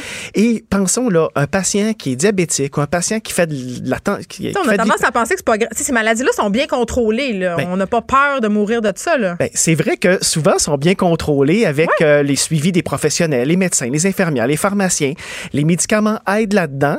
Mais lorsqu'on a une rupture d'approvisionnement, il faut changer le médicament d'un patient qui était tout à fait bien suivi, bien traité, dans les cibles avec son médicament. C'est des soins qui servent à rien. Bien entendu, ils servent à quelque chose pour le patient, mais ça n'a pas de valeur ajoutée de changer un patient d'une molécule parce qu'il y a une rupture d'approvisionnement. Le patient, là, il, allait bien, il n'y avait pas d'effet secondaire avec son médicament, tout était numéro un, sa glycémie et son diabète étaient super bien. Et Ouais. là, flang, une rupture d'approvisionnement, on doit le changer, on doit recommencer à faire des suivis plus rapprochés. Parce que ça veut pas dire nécessairement qu'on réagit de la même façon à la molécule de remplacement. Ben, exact, parce que vous savez, les, les- les gens à la maison connaissent peut-être lorsqu'on change pour un générique, hein, la molécule, la, la- la- je pourrais dire la, la molécule mère et la copie. Ça, c'est pas un problème. C'est que là, on vient dire que c'est même toutes les, toutes les sortes d'un même, d'une même molécule qui sont plus disponibles et on doit vous changer complètement de médicament. Pas nécessairement un générique, mais un autre médicament de la même famille. Alors, c'est ça le problème. Mais ça, je le comprends, puis c'est inquiétant, mais est-ce qu'on pourrait s'imaginer, par exemple, qu'il y a certains médicaments qui pourraient devenir carrément indisponibles? Ben, écoutez, c'est pour ça que l'Ordre des pharmaciens intervient et interpelle le ministère de la Santé et Santé Canada pour dire, écoutez, on a peut-être un peu de temps devant nous. Il faut regarder, c'est quoi les médicaments, par exemple des antibiotiques, qui sont de nécessité absolument euh, importante ici au Canada? Là, on va expliquer juste un peu. Là. Mhm. On veut pas faire euh, la théorie de la catastrophe, là, euh, M. Boudreau, mais mettons qu'on manquerait d'antibiotiques. Écoutez, on n'en est pas là. Non, mais ça serait catastrophique. Ben, ça serait extrêmement problématique. Puis on s'entend que le Canada est un joueur parmi tant d'autres. Et s'il y avait problème, il y aurait problème au Canada, il y aurait problème aux États-Unis, il y aurait problème en Europe. Et c'est pour ça que la FDA commence à regarder ça de près. Les Européens font la même chose. Il faut que Santé Canada dise actuellement où sont mes sources alternatives et si j'avais à aller sur les sources alternatives, lesquelles sont-elles et est-ce que je Mais pourrais tout le monde va se garocher en même Ben, temps. et est-ce que je pourrais là, je vais parler avec mon accent de la baie, mais c'est Oui. ça qui se passe. Ben, c'est ça qui va se passer. Et est-ce qu'on pourrait protéger au moins des quantités pour le Canada puis pour la population canadienne? Parce que dans le marché mondial du médicament, c'est plate, là, mais le Canada, on n'est pas un si gros joueur que ça. Ben non, j'imagine. Mm. Puis en plus, euh, je vais pas être plate, là, mais les compagnies pharmaceutiques sont pas réputées pour avoir euh, le plus de cœur. Euh, la loi de l'offre et la demande étant ce qu'elle est, s'il y a une pénurie, si on doit s'approvis- s'approvisionner ailleurs, j'imagine qu'il va y avoir une flambée incroyable des prix, donc le coût des médicaments peut augmenter. On- ça peut faire boule de neige, Ben, cette histoire-là. Puis là. vous avez raison. Puis aujourd'hui, on a des ruptures d'approvisionnement en médicaments. Aujourd'hui, là, et on en a depuis les dernières années. Pourquoi? Ben, c'est parce que depuis, les- il y a eu des fusions de compagnies, puis aussi parce que c'est le fun de vouloir payer toujours le moins cher possible, mais lorsque peut-être vendre aux États-Unis ou vendre en Europe ou vendre ailleurs est plus intéressant qu'au Canada, mais j'ai de moins en moins de joueurs qui s'intéressent au marché canadien. Je, Mais c'est- oui, on est si poche que ça. je crée une rareté, Oh puis qu'est-ce qui arrive lorsqu'il m'en reste un seul oui. fabricant? Ben, il monte son prix. Alors peut-être qu'à court terme, parfois, euh, je veux baisser mon prix, mais peut-être qu'à moyen long terme, quand j'ai plus de concurrence parce que le Canada là- n'est pas intéressant, ben les prix montent, C'est au plus fort la poche, comme on dit. comme vous dites. Puis, euh, en tout cas, je, puis je veux pas euh, ironiser sur une situation quand même qui pourrait être potentiellement Mais dramatique, mais est-ce que vous trouvez quand même pas ça un peu ironique? Euh, parce que, tu sais, on, les connaît tous, les raisons euh, qui ont poussé différentes compagnies à faire affaire avec la Chine, différents pays d'Asie. L'Inde aussi, aussi, a beaucoup, beaucoup mm. d'usines pharmaceutiques. On le sait, là-bas, on peut produire à moindre coût. Mm-hmm. Mais c'est drôle, là, on est en train de se rendre compte, on est en train de mesurer les impacts de dépendre majoritairement d'un pays comme la Chine ou d'un pays comme l'Inde. Ben, vous vous mettez le doigt sur le problème majeur qui, là, on s'aperçoit que, hop, on ne hein? contrôle pas toute notre chaîne de production de A à Z de nos médicaments. La matière première, les barils de poudre pour fabriquer mes, mes comprimés, je les je produis pas, je les fais venir. Mais le reste, je fabrique peut-être ça au Canada. Et là, on s'aperçoit que, oh, peut-être qu'il faudrait que j'ai quelques pétrochimiques aux États-Unis, au Canada, en Occident. Parce que peut-être faudrait que je fabrique ma matière première puis que je ne peux pas dépendre uniquement de peut-être un, deux très gros joueurs qui, eux, ont de plus en plus accès pour leur population aux soins de santé. Est-ce que c'est vrai que, parce qu'au Canada, euh, comme dans beaucoup de pays occidentaux, on est très friand des médicaments génériques, là? oui. bon, pour plusieurs raisons. Euh, est-ce que c'est vrai que dans ces médicaments-là, il y a plus de molécules qui proviennent de la Chine? Ou il n'y a pas de différence? Bien, écoutez, euh, souvent, euh, par exemple, il y a plusieurs médicaments génériques qui sont fabriqués au Canada, mais comme je vous dis, ils vont, la matière première, ils vont mm. s'approvisionner euh, de ces pays, de, en Inde, en Chine, et bien souvent, même deux, trois, quatre compagnies génériques différentes vont s'approvisionner du même, de la même compagnie de matières premières. Alors, euh, rappelons-nous, l'été dernier, il y a peut-être des gens qui nous écoutent à la maison qui ont eu euh, euh, des rappels de leurs médicaments pour l'hypertension, le valsartan. On trouvait des impuretés qu'on disait potentiellement cancérigènes à l'intérieur et on les changeait d'une compagnie à l'autre, mais on s'apercevait que Santé Canada... Ça en même place. Ben oui, et Santé Canada retirait ou de, mettait des avis pour l'ensemble, pour plusieurs compagnie générique de la même molécule parce qu'ils s'approvisionnaient à la même compagnie de matières premières. OK, là, Patrick Boudreau, on va résumer la situation là, parce qu'on ne veut pas inquiéter les gens. À date, on ne fait pas face à une pénurie. Ce que l'Ordre des pharmaciens du Québec fait, c'est on lève ici un petit drapeau rouge et ce que je comprends, c'est qu'on est bien préparé. Écoutez, les ruptures d'approvisionnement, là, les, gens à la maison savent qu'ils peuvent compter sur leurs pharmaciens. Ça arrive tous les jours qu'il y a des pénuries de médicaments. Les pharmaciens font un travail incroyable pour changer les médicaments, mm. s'assurer que c'est sécuritaire. Là-dessus, là, les, les, les, les, gens à la maison, les patients sont euh, entre bonnes mains. Maintenant, c'est de dire, on, on train de sonner l'alarme au ministère de la Santé, Santé Canada, pour dire, écoutez, il se passe quelque chose en Chine ce sont nos approvisionneurs de matières premières. Il faudrait peut-être s'assurer que cet approvisionnement-là demeure au fil du temps, sachant que euh, les, euh, mm. les usines tournent peut-être au ralenti et s'assurer que dans huit mois, dix mois, un an, on n'ait pas de conséquences dramatiques au Canada, mais en Occident. Puis là, euh, mettez-vous pas cette idée en tête d'aller faire des provisions à votre pharmacie. Non, non, non. Ça fonctionne pas comme ça. Ça.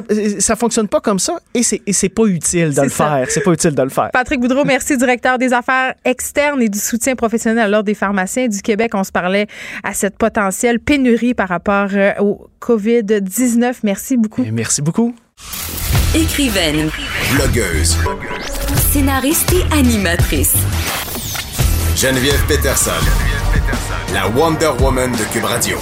Euh, petite mise à jour concernant euh, ce carambolage qui a eu lieu sur l'autoroute euh, A15 entre Matt et Montcalm. On fait l'état de la situation, l'état de santé des personnes impliquées et à savoir combien de véhicules ont été impliqués. Là, la Sûreté du Québec est actuellement en mode triage. Les pompiers de la Prairie qui ont fait appel aux pompiers de la ville de Longueuil, qui a envoyé la moitié de ses effectifs. L'autoroute a été fermée dans les deux directions pour permettre aux services d'urgence de faire leur travail. Donc, je vous le répète, si vous avez à faire des déplacements, il faut vraiment éviter ce secteur-là. Ça ne circule pas du tout. Toujours pas de confirmation euh, de gens euh, ou de voitures affectées. Euh, l'hélicoptère TVA a survolé les lieux récemment, les survols encore. On peut voir des dizaines de véhicules vraiment emboîtés les uns dans les autres, des poids lourds, un autobus scolaire même. là, il y a le premier ministre du Québec, François Legault, assuré que le ministre des Transports, François Bonnardel, ainsi que le ministre des Affaires affaires municipales, André Laforêt, surveillait la situation. Donc, il y aura évidemment plus de détails à venir. Parlons tout de suite de cette petite municipalité du Québec. J'ai envie de les appeler les derniers Gaulois. La Cour supérieure leur a donné raison. 300, 3600 résidents qui voulaient interdire les pesticides sur leur territoire ont reçu une décision en leur faveur, décision attaquée par une entreprise de l'entretien des pelouses. Oui, c'est des gens qui font des gazons. Et je parle tout de suite avec la mairesse de cette forteresse, la mairesse de Sainte-Anne-des-Lacs, Monique Monette-Laroche. Bonjour, Madame Monette-Laroche. Bonjour, Mme Patterson. Ça vous dérange pas trop que je vous appelle euh, le village des Gaulois comme dans Astérix? pas du tout. On le dit, je le dis couramment.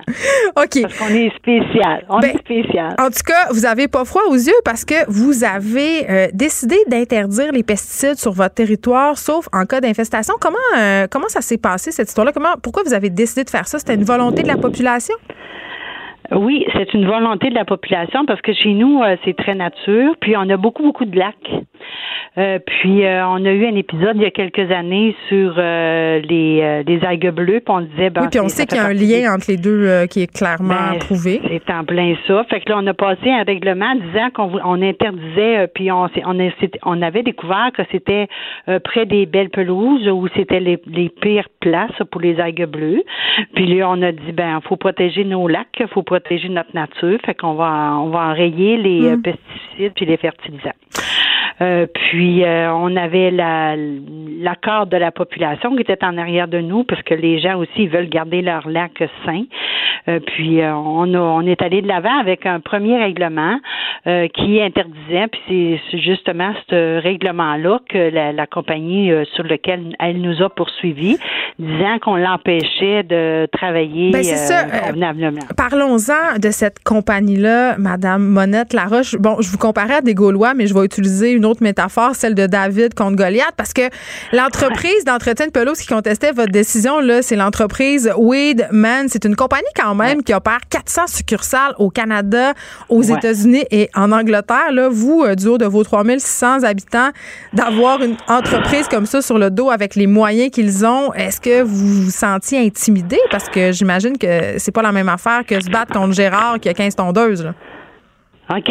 Sauf que nous, on se disait, euh, on les empêche pas de venir travailler. Là. C'est, c'est des besoins. Nous autres, on dit toujours, pour des fins non essentielles, on veut pas voir des pesticides et des fertilisants chez nous. Là, on est en train de se parler du gazon vert là, euh, du terrain de golf. Nous autres, on dit que c'est pas essentiel, que des quelques plus quelques pissenlits, on peut toujours les enlever, les euh, puis euh, ressemer, qui fait qu'à un moment donné, on n'en a plus de pissenlits.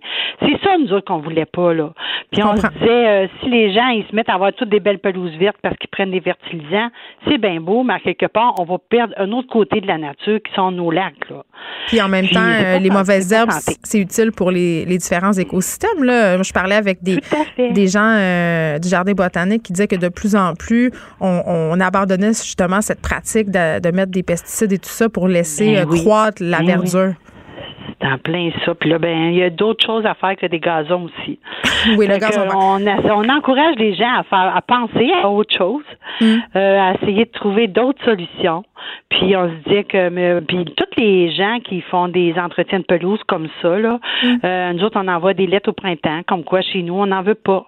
Euh, puis les citoyens le savent, mais il y en a toujours qui vont tricher un petit peu plus, là, mais euh, parce qu'ils font venir ces gens-là les fins de semaine. puis on n'a pas d'inspecteur les fins de semaine, mais c'est pas grave. On va finir par en venir à bout, là, trouver le moyen. Mais je pense qu'aujourd'hui, là, le, le fait que c'est publicisé, qu'on a gagné contre.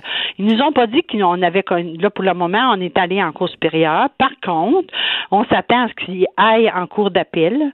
Mais ce qu'on fait, on a le droit de le faire. Les municipalités ont le droit d'être plus sévères que le gouvernement. oui, parce que c'est ça, un argument qui a été amené par un représentant de Weedman, c'est que là on, parlait des produits qui, sont en vente libre, donc qui sont autorisés, qui sont homologués. l'argument, c'était pourquoi une, municipalité peut se permettre d'interdire des produits qui sont, à, proprement parler, légaux. Ben, si un, si un citoyen se fait prendre avec des, euh, des, des, fertilisants ou des pesticides. Vous vous ben, parliez de la, de la drogue. lui aussi, ben, c'est ça.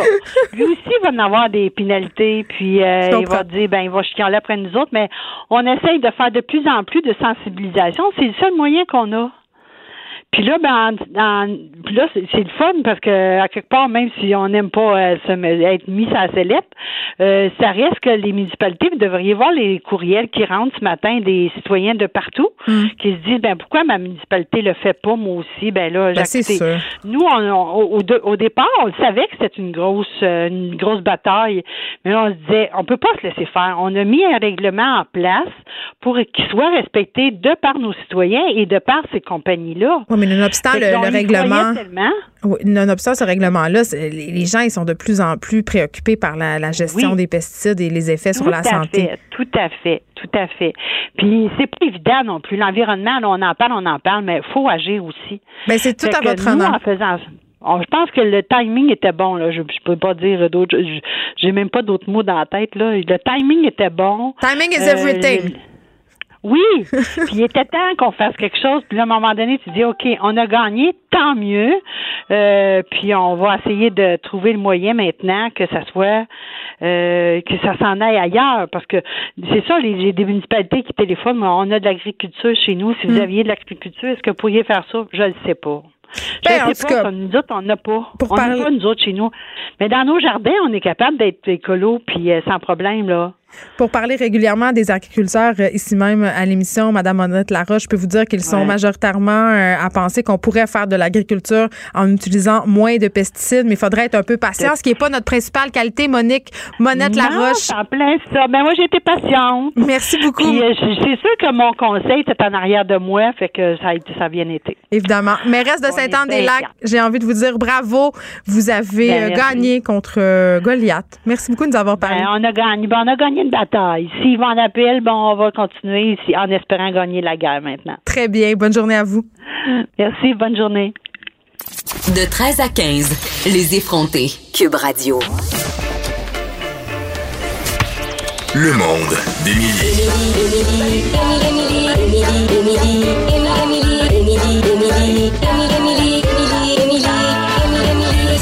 Avec Émilie Ouellette. Bon, Émilie, ça va te prendre un autre jingle pour ta chronique famille. Ça, ça, c'est. c'est- Ça peut t'en prendre deux. J'ai justement euh, une proposition.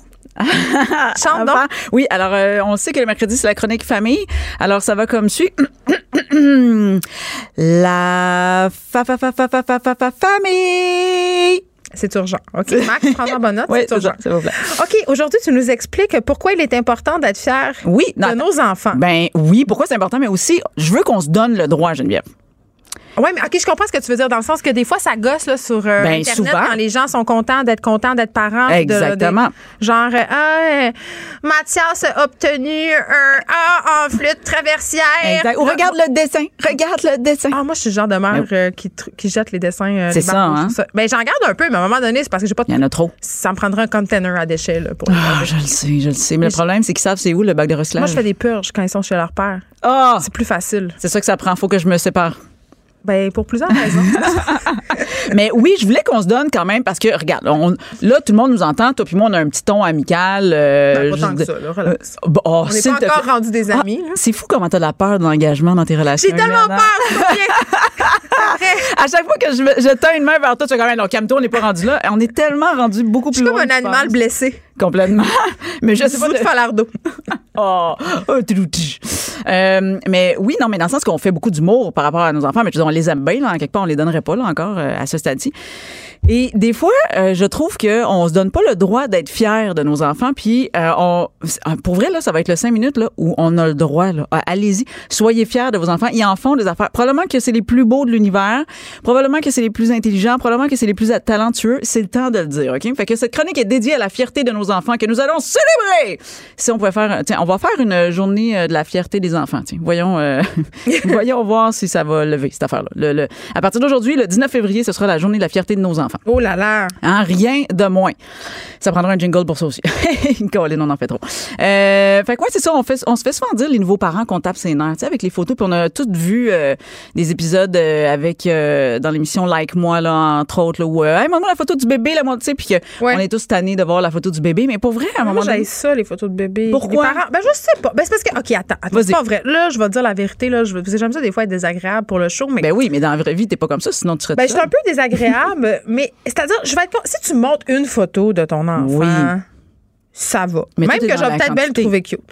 Deux photos, OK. Mais là, à un moment donné, l'album au complet, c'est comme les gens là, qui reviennent de voyage, puis là, Oui, tu vas exact. souper chez eux, puis ils te montrent leurs 158 photos Exact. de leur visite des cénotés, là. Ça te tente pas. Ben, c'est c'est ça. Le problème, c'est les photos, c'est pas le bébé. Tu comprends? ça. C'est ça l'affaire. Je suis d'accord avec toi. Le, bébé, là, il a rien fait. Il a pas demandé ça. Non, vraiment pas, vraiment pas. Fait que, mais, mais toi, t'as-tu ressenti ça? Parce que là, toi, t'as trois enfants. Est-ce oui, que toi, mais ça t'est ça va, moins il y a de photos. Non, il y a, ouais, il y a ça. Mais Puis moins ils ont de livres de bébé, puis moins ils ont de souvenirs, parce qu'à un moment donné, je suis vraiment blasée de la petite enfance. ça, là. ça, oui, non, mais ça, c'est l'autre affaire. Moi, j'ai, moi, Ça, c'est ma- une chronique en soi, là, quand t'es mère multiple comme nous. Oui, absolument, parce que parce que c'est vrai, on en échappe à ce niveau-là. On peut en mourir un, Mais quand là, le mais téléphone comme- intelligent est arrivé, par exemple, la prise de photos, c'est comme. euh, C'est multiplié, mais Ben, temps, on s'en sac un peu. On les, moi, j'ai, OK, j'ai 3500 photos dans mon téléphone, probablement là-dessus qu'il y a 3400 photos euh, de mes enfants, puis 100 de mes, mes, mes seins, tu sais. Mais OK. mais est-ce que je les regarde? Souvent, ces photos-là? La réponse, Ouais. c'est non. La réponse est non. Tu sais, un album photo. Moi, un des grands plaisirs que j'avais quand j'étais enfant Physique, ou adolescente. Oui, c'était de regarder le petit album photo que ma Oui. mère avait fait de moi quand j'étais petite, puis mon album photo d'ado, là. Mes Oui. enfants, ils n'ont aucun plaisir. Ils aucun Non, à plaisir. la regarder, sauf que pour vrai, tu vois, nous, on a fait ça à la Ils maison. peuvent pas regarder mon- dans mon téléphone parce que à Non, cause non, des c'est ça. 100 photos de seins. À cause, c'est ça. ben c'est ça, ils n'ont pas vu des seins, ils savent pas c'est quoi. Mais euh, Pas des de même, là. la dernière fois, il allaitait, fait il il buvait dessus, c'est pas la même affaire. Mais euh, mais tu vois, nous, on a fait un album photo de leur première année de vie. Fait qu'ils ont physique là. Fait qu'ils ont au moins ça. Fait ça, C'est un beau vrai. cadeau. Ma mère fait ça, moi, donner ça à mes enfants. Mais ils aiment cadeau de ça? Noël. Ils capotent, ils le regardent souvent. Puis ils reviennent souvent, ils rouvrent, puis pas là, ça c'était moi, ça c'était Ouais. ça. Je faisais ça. Bon, anyway, bon. Mon là, fils Ernest, un- dans, euh, on est vraiment dans la tranche de vie, on salue les gens qui font des vraies affaires publiques. À un moment donné, euh, je- euh, Ernest, mon fils plus jeune, ouvre le tiroir de la commode de ma chambre et il a trouvé. euh, j'ai gardé mon test de grossesse quand Oui. j'ai appris que j'étais enceinte de lui. Fait qu'il me dit, maman, c'est quoi ça? Mhm. Fait que je dis, ben, c'est quand maman, euh, elle a compris que tu étais dans son ventre. Là, j'explique tout ça. Puis lui, il comprend rien. Fait qu'à chaque fois de la visite, il sort le test de grossesse puis il dit, regarde, c'est, c'est moi dans le ventre de maman. il comprend rien. c'est moi, je suis là. Ah, il est là. Ah, c'est tellement drôle. Mais drôle. c'est un beau. et je, vais le garder pour lui donner parce que c'est- Ben oui. ça a pris comme une charge symbolique très, très grande pour lui. Il le regarde souvent. Tu sais que moi, à ma dernière, qui a deux ans, a- j'ai trois tests de grossesse. Oh mon Dieu. Mais j'étais beaucoup dans le déni. OK, c'est ça. Je, hein. je pensais pas. Je me disais, ça existe des faux positifs. Et non. Puis C'est ben, ça c'est ça, l'affaire. mon il des disait faux non, négatifs, ça existe. Oui, mais moi, des je disais non. C'est bien rare. C'est un vieux test. C'est, il est vieux, vieux, vieux. C'était mon autre test de mon autre euh, grossesse. T'es en train de nous avouer que tu voulais pas vraiment? Ah non, je- je- ça, je l'avoue publiquement. C'était une surprise. Surprise! Ah, moi aussi. Fait que, euh, mes deux derniers. Oups! Oups, c'est ça. Là, tu fais. Colin, hein, c'est là qu'on a réalisé qu'il y a des surprises. Ben, c'était pas toujours le fun. Bon. Mais non, non, mais on- je l'aime beaucoup, là. non, non, mais on arrête, là. Je, je la donnerai pas. Puis tout, d'ailleurs, elle m'attend dans le char. Mais je- c'est une blague Tu laisses un petit peu la fenêtre ouverte. Ben, moi? puis j'ai mis Titanic. Voyons, Colin. Arrêtez, là, pour vrai. J'espère la deuxième cassette, celle qui est traumatisante, où Là- Jack se noie. Je sens, je sens, en ce moment qu'il y a plein de monde qui vont m'écrire après ou qui vont écrire sur le Hey, non, Mais les gens, ils savent très bien qu'on est dans l'ironie. Ils savent, ils savent. Mais tout ça pour nous ramener au fait qu'on est fiers d'eux autres. On est fiers Mais pas tant. des enfants. Mais pas tant. Mais pour vrai, je voulais me donner le droit parce que même moi, je, moi, je voulais te dire, quand que j'ai eu ma plus vieille, j'ai comme senti un shaming extérieur de parler de ton bébé. Ah oui, ça, c'est gossant, par exemple. Euh, Oui, mais moi, je me demandais si c'était parce que j'étais la première de ma gang. Ce qui était, tu sais, comme moi, j'étais comme, mettons, la Oui, première. t'as à été avoir- mère à 13 ans, là, c'est sûr, on le sait. Ah, tellement pas. Non, à 25, 26, 26. En tout cas, 26. Moi, j'étais mère à 25, puis on me considère jusqu'à ce jour encore comme une fille mère. C'est excessivement jeune dans notre, dans notre Oui, société dans notre génération. Est-ce que tu étais la première de ta gang aussi à avoir un bébé? Ben non, parce que je viens des régions. Oh, Colin, OK. Fait que là, toi, t'étais. Les autres sont toutes grand-mères. Moi, genre, mes amis à 22 ans, il y avait un bungalow, un Kevin, deux skidoo, un chalet, puis euh, trois enfants. Chien. Brittany, Shani et Océane. C'est pas OK, mal ça. ouais, c'est ça. Fait que Là, je t'étais dis ça pas- sans aucune condescendance, la gang. C'est juste des faits.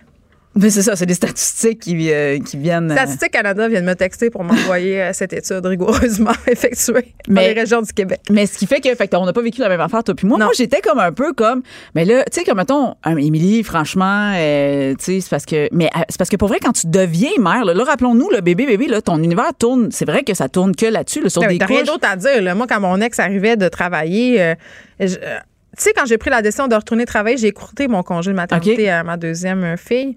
Euh, il arrivait, je guettais dans la fenêtre, puis cette journée-là, au Jean Coutu, j'avais constaté qu'il y avait une nouvelle sorte de RTL, le RTL au thé vert. Ben Et là, j'avais dit, Sam, c'est tellement incroyable. Regarde, j'ai acheté du RTL au thé vert, puis regarde comme ça sent bon, c'est extraordinaire. Puis il m'avait regardé, puis j'avais fait, oh là là, je vais retourner travailler. J'avais atteint le bas fond.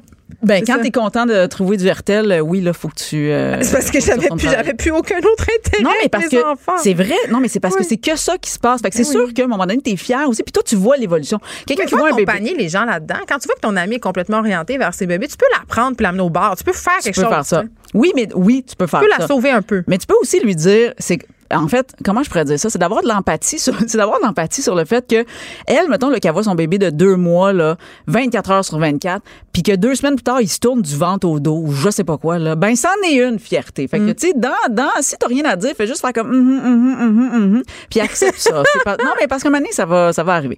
Euh, fait que bref, moi, j'ai vécu ça, puis je me sentais un peu mal. Pour vrai, moi, ça a été à mon fils. Fait que j'ai rien dit sur ma fille, ma première, les deux premières années de sa vie, là. Le monde disait, ah, ouais, t'es un enfant, je disais, ouais, c'est ça, là. Puis, puis je, changeais de sujet, genre, j'avais l'air comme un peu. euh, ouais, Ouais. C'est ça, c'est chill, mais euh, toi, à part de ça, Boston, Montréal, c'est comme ça avait pas rapport, genre. Tu voulais pas être lourde. Je voulais pas être lourde. Puis euh, quand mon fils est arrivé, puis je me rappelle, puis pour vrai, ça a été même euh, bon là ça va être la petite minute euh, lourde de la patente, mais professionnellement. Minute lourde, Ça aussi, ça pourrait être un Mais-. Ah oui, hein, c'est vrai. Minute lourde. Il y en aurait souvent. La minute lourde d'Émilie Wallen. bon, moi, j'ai fait école de l'humour. Hein, je suis humoriste, puis je faisais des shows à l'époque. mais dans un bar, là, par applaudissement, qui, qui c'est qui allait? Tu sais, pour vrai, j'ai- mes Ben, c'est sûr que dans un bar, Je le sais, mais mes préoccupations ne touchaient pas grand monde. mettons, il lève la main et t'appelle la DPJ. J'étais comme super stressée, je savais pas quoi faire, je savais pas comment en parler, puis je m'appelle c'est Louise Richer, directrice de l'École nationale de l'humour qui m'avait dit, tu sais Émilie, les humoristes parlent de ce qu'ils vivent, puis toi en Mais ce moment ça, tu sentais mal d'exploiter oui, ça. Je voulais pas exploiter ça parce que parce qu'en plus on te dit ah c'est ça c'est une de humoristique des sujets de femmes. Puis là elle me dit alors que tous les gars ont tous raconté l'accouchement de leur fille, tu sais, les gars humoristes. Mais j'ai je fait sais. comme ben là. Fait que bref, c'est là que euh, j'ai fait mon spectacle à coucher de rire, puis là c'est mon auto promo du jour. Mais euh, fait qu'à mon fils, j'ai commencé à en parler, puis là j'ai ouvert la valve. Puis là je veux te compter, je voulais justement euh, dire comment ça se fait, comment en fait, moi, j'ai connu une mère, à un moment donné, dans un organisme d'allaitement qui, euh, ben, j'avais des gerçures partout, là, je le dis, parce que les gens ne le savent pas des fois, fait que tu d'avoir une image. Bon, OK. Moi aussi, j'avais ton fendu. Ben, on est tout fendu, des fois, quand t'allaites, là, ça se fait pas tout seul. là, Noir pas une- comme les ronds du poil en plus. Ah! Bon, hey, une charge, je m'en vais tantôt. Puis Je vais finir ça euh, avec des images ça vraiment pas. Et j'avais une maman. Les gens Régis sont scandalisés. Ben, il y a aucune idée de ce qui, il y a aucune idée ça veut dire quoi des, des seins gercés. Non. Mais bon, Hey, ils sont particulièrement j'aime ça, c'est comme, c'est, oui, c'est une chronique interactive. Et, euh, et c'est ça. Et bref, il y avait une maman euh, qui était tellement fière de ses enfants. Moi, j'étais en train d'allaiter euh, ma troisième avec euh, plein de seins euh, gercés. Puis, euh, ouais, puis tu sais, c'est ta troisième. Fait que tu te dis, voyons, je suis censée savoir comment faire ça. Bref, il y avait un paquet d'affaires. Elle était mère de cinq enfants. Puis, Qui ça, ta fille? Non, non, une- madame, excuse-moi, une mad- les Amish. OK. une madame, elle organise l'allaitement. Ah, OK, OK. Puis elle partageait un peu euh, son vécu. Puis euh, j'ai vu ses yeux briller de fierté pour sa grande, là, qui était comme ado, puis tout ça. Puis j'ai fait comme, hey, là, ça m'a rappelé quand ma mère était fière de moi. Ça, c'est dit qu'ils sont, ça arrive encore. Nos parents sont encore fiers de nous. Tu sais, je veux dire, à ce jour, je sais pas pour toi, dis rien, je t'ouvre la porte. Je veux pas que tu dises rien. Mais, euh, mais pour vrai, les parents, on continue d'être fiers de nos enfants. Puis je me suis comme revue, moi, quand ma mère jouait du piano, mettons, puis ma mère était comme tellement fière de moi qu'elle en parlait. À chaque fois qu'on arrivait à quelque part, elle va vous montrer quelque chose. Là, Tu, me fais- dis, tu faisais juste jouer une version très poche de et les gens. C'est ça. puis c'était tout. Mais, euh, mais cette fierté-là construit aussi, en tout cas, l'estime de soi des enfants. Fait que là, maintenant, des fois, je me laisse aller. Bon, je me mets un petit cadre, là, quand même. Là. Mais Mais, j'ai un petit bémol. vas-y donc. Tu sais, euh, on est beaucoup dans une société où on valorise excessivement nos enfants là, Mm-hmm. dans le discours, là, puis on les stimule beaucoup, puis on leur offre toutes sortes d'activités. Comme si Euh, c'était les meilleurs du monde. Je trouve, ouais, je trouve des fois que trop doré. Tu sais, je comprends ce que tu dis. Oui. là. il faut encourager nos enfants, puis c'est comme ça que se forge l'estime de soi. Ça, je suis avec toi à 100 mais à un moment donné aussi, il faut faire attention euh, à sommer une certaine dose de réalisme parce que quand tu arrives dans la vraie vie là puis que tu pas euh, performatif dans tous les dans domaines tout, ouais. puis que tu échoues des affaires, il faut que tu puisses faire face au fait que parfois tu peux échouer puis parfois ça se pourrait que tu sois pas le meilleur, Meilleur. dans une affaire. Exact. Non, non, tout Fait à fait. comme C'est un bémol que j'endosse entièrement, mais moi, ce que je voulais dire, c'était surtout la fierté quand on la partage, mais que nos enfants sont pas nécessairement là. Ah. Tu sais, tu comprends. Ah. Non, C'est mais beau. tu comprends, mais des fois, parce que des fois, là aussi, dans le truc parental, c'est qu'on vit tellement de culpabilité. On, se- on est toujours en train de se demander si on fait la bonne affaire, si on n'a pas fucké nos enfants, si non, non. Là, ça le fait du bien, des fois, d'avoir un témoignage de quelqu'un à côté, puis qui fait comme, hey, pour vrai, tu sais, moi, euh, tu sais, mon enfant fait telle affaire, ça y appartient, je l'accompagne là-dedans, c'est beau. Je trouve que c'est inspirant. Cette madame-là, euh, ce jour-là, quand j'allaitais Jersey, elle m'avait inspiré. Puis là, ça m'a fait euh, prendre comme exemple, là, je vais vous partager, ça va être la petite tranche de vie euh, d'Émilie. Euh, ma fille, dernièrement, elle a commencé à garder pour la première fois. Elle a 11 ans. C'est jeune quand même, mais avant, euh, ça se pouvait plus que maintenant. C'est mais, mais moi aussi, je suis contente que tu dis ça. C'est jeune, OK? Mais elle a suivi son cours de gardienne averti. Elle est comme super dedans. Elle a, des, elle, a, elle a quand même chez elle. euh, Trois autres frères et elle sœurs. connaît des affaires plus que moi quand j'ai accouché, mettons. là. J'avais jamais vu un bébé pour vrai. Je n'avais jamais tenu un. là. Elle a changé des couches. Elle a elle ça. fait ça, genre. She knows the drill. She knows a little bit of the drill. Puis euh, elle garde après l'école, tu sais. Fait qu'elle ramène un petit gars avec elle après l'école, puis sa mère arrive vers 5 h, 5 h 15. Fait que, tu sais, on parle pas de. Elle ramasse de l'argent, puis Dieu sait que vous êtes pauvre. Hein? Fait que t'as compris, ma grande, hein, ton argent, faut que t'en donnes 50% à maman. Ben, pour là, maintenant qu'elle travaille, il faut qu'elle paye une pension. Ah, je pense que oui, J'ai fait bon à croire ça à ma fille. Moi, j'ai dit, quand tu vas avoir 18 ans, tu vas payer une pension. Là. Ben. Là, hier, elle se préparait. Elle dit, ben là, il faut que je me choisisse un métier quand même, parce que tu me dis que je paierais une pension. Puis là, j'ai- pas osé dire que c'était une blague. Non, pas encore, pas encore. C'est drôle quand même qu'elle- qu'elle vive t'attends- dans, dans cette perspective. dans cette structure-là de Ça, faire un timeline, budget. oui. C'est ça, timeline à 18 ans, fait que je vais économiser jusque-là pour me donner un petit lousse de break. Moi, j'adore ça. j'adore ça, c'est comme c'est parfait. Mais oui, c'est ça, fait que ma fille de 11 ans garde pour maintenant pour la première fois, puis là, elle doit quand même prendre un autobus pour se rendre, mettons, de l'école. Ça, je trouve la- ça, euh, je la trouve bonne. Moi, mais moi aussi. C'est les clés du lâcher prise. Et le stress était là, OK? Je comprends. Puis moi, j'en parlais. Ben, elle avait jamais pris l'autobus tout seul, mais tu avec nous, parce qu'on habite à Montréal, puis qu'il y a plein de fois. Là, j'ai dit, tu vas être responsable d'un autre être humain, euh, puis tu prends l'autobus. Bon, OK, comment qu'on deal ça? Mais elle était super sûre d'elle. Elle était là, mais non, je suis capable, je sais exactement. Puis là, elle, elle me défiait un peu là-dedans, mais elle m'a dit, est-ce que tu accepterais de le faire avec moi juste pour la première fois? Tu sais, comme, de- on va faire le chemin ensemble, fait que je vais aller avec elle, puis ça. Fait que ce que j'ai fait, fait qu'on est allé à l'école. On, puis, mais moi, je me tenais en retrait, tu sais, fait que je l'ai laissé marcher comme deux, trois mètres plus loin. Puis je la regardais, puis que mon cœur se serrait à chaque fois. Elle était tellement bonne, pour vrai. Là, tu oui, sais, C'est sûr, là, j'en doute pas. parlait. On les infantilise beaucoup, tu sais. J'étais, j'ai pas vu ça venir, On Geneviève. s'entend qu'il y a des enfants euh, dans des pays moins privilégiés que nous qui travaillent et qui ont des vies d'adultes à 8 ans. Là. Complètement, sais, Je complètement. trouve que, tu sais, l'adolescence. On est comme, il y a comme une. Non, mais l'enfance l'adolescence, c'est un concept de Ah, genre non, privi- ben, absolument. et de privilégié. Euh, euh, absolument, absolument. Euh, non, non, vraiment, mais ça m'a fait une claque d'en face. Puis quand on est arrivé là-bas, qu'elle a ouvert la porte, elle a débarré avec la clé, puis qu'elle est rentrée. Puis là, j'ai dit, écoute, euh, prends le numéro de téléphone en note, tu sais, ouais, peu importe. Puis je suis sortie, puis ça m'a happé, puis je me suis mis à pleurer sur le trottoir. Je marchais, Ben j'avais l'air Mais oui, As-tu besoin d'aide? Ben peut-être. Non, mais j'étais tellement touchée, ça m'a pensé, ça m'a fait penser à la même, tu sais la première journée d'école maternelle. là. Oh mon Dieu, moi, je braille à chaque fois. Ben- non, toutes les premières de, de journée de. C'est ça. Mais, Mais là, c'est la première fois que je réalise, c'est la première fois que ma fille garde, tu sais, gardait quelqu'un d'autre. Mais j'étais fière d'elle parce qu'elle était bonne. Imagine quand elle va être enceinte à l'âge de 13 Oh! ans. Là, là, s'il te plaît. Bon. Tu vas être fière. Hey, t'es tellement pas à l'aise avec les émotions. Non, je suis très à l'aise. Non, pour vrai, euh, non, euh, j'ai pas de misère avec ça, moi, me sentir fière de, De mes tes enfants. enfants. puis je suis tu le? Tu le partages-tu des fois? avec les gens? Ben oui. souvent, quand même, mais pas tant.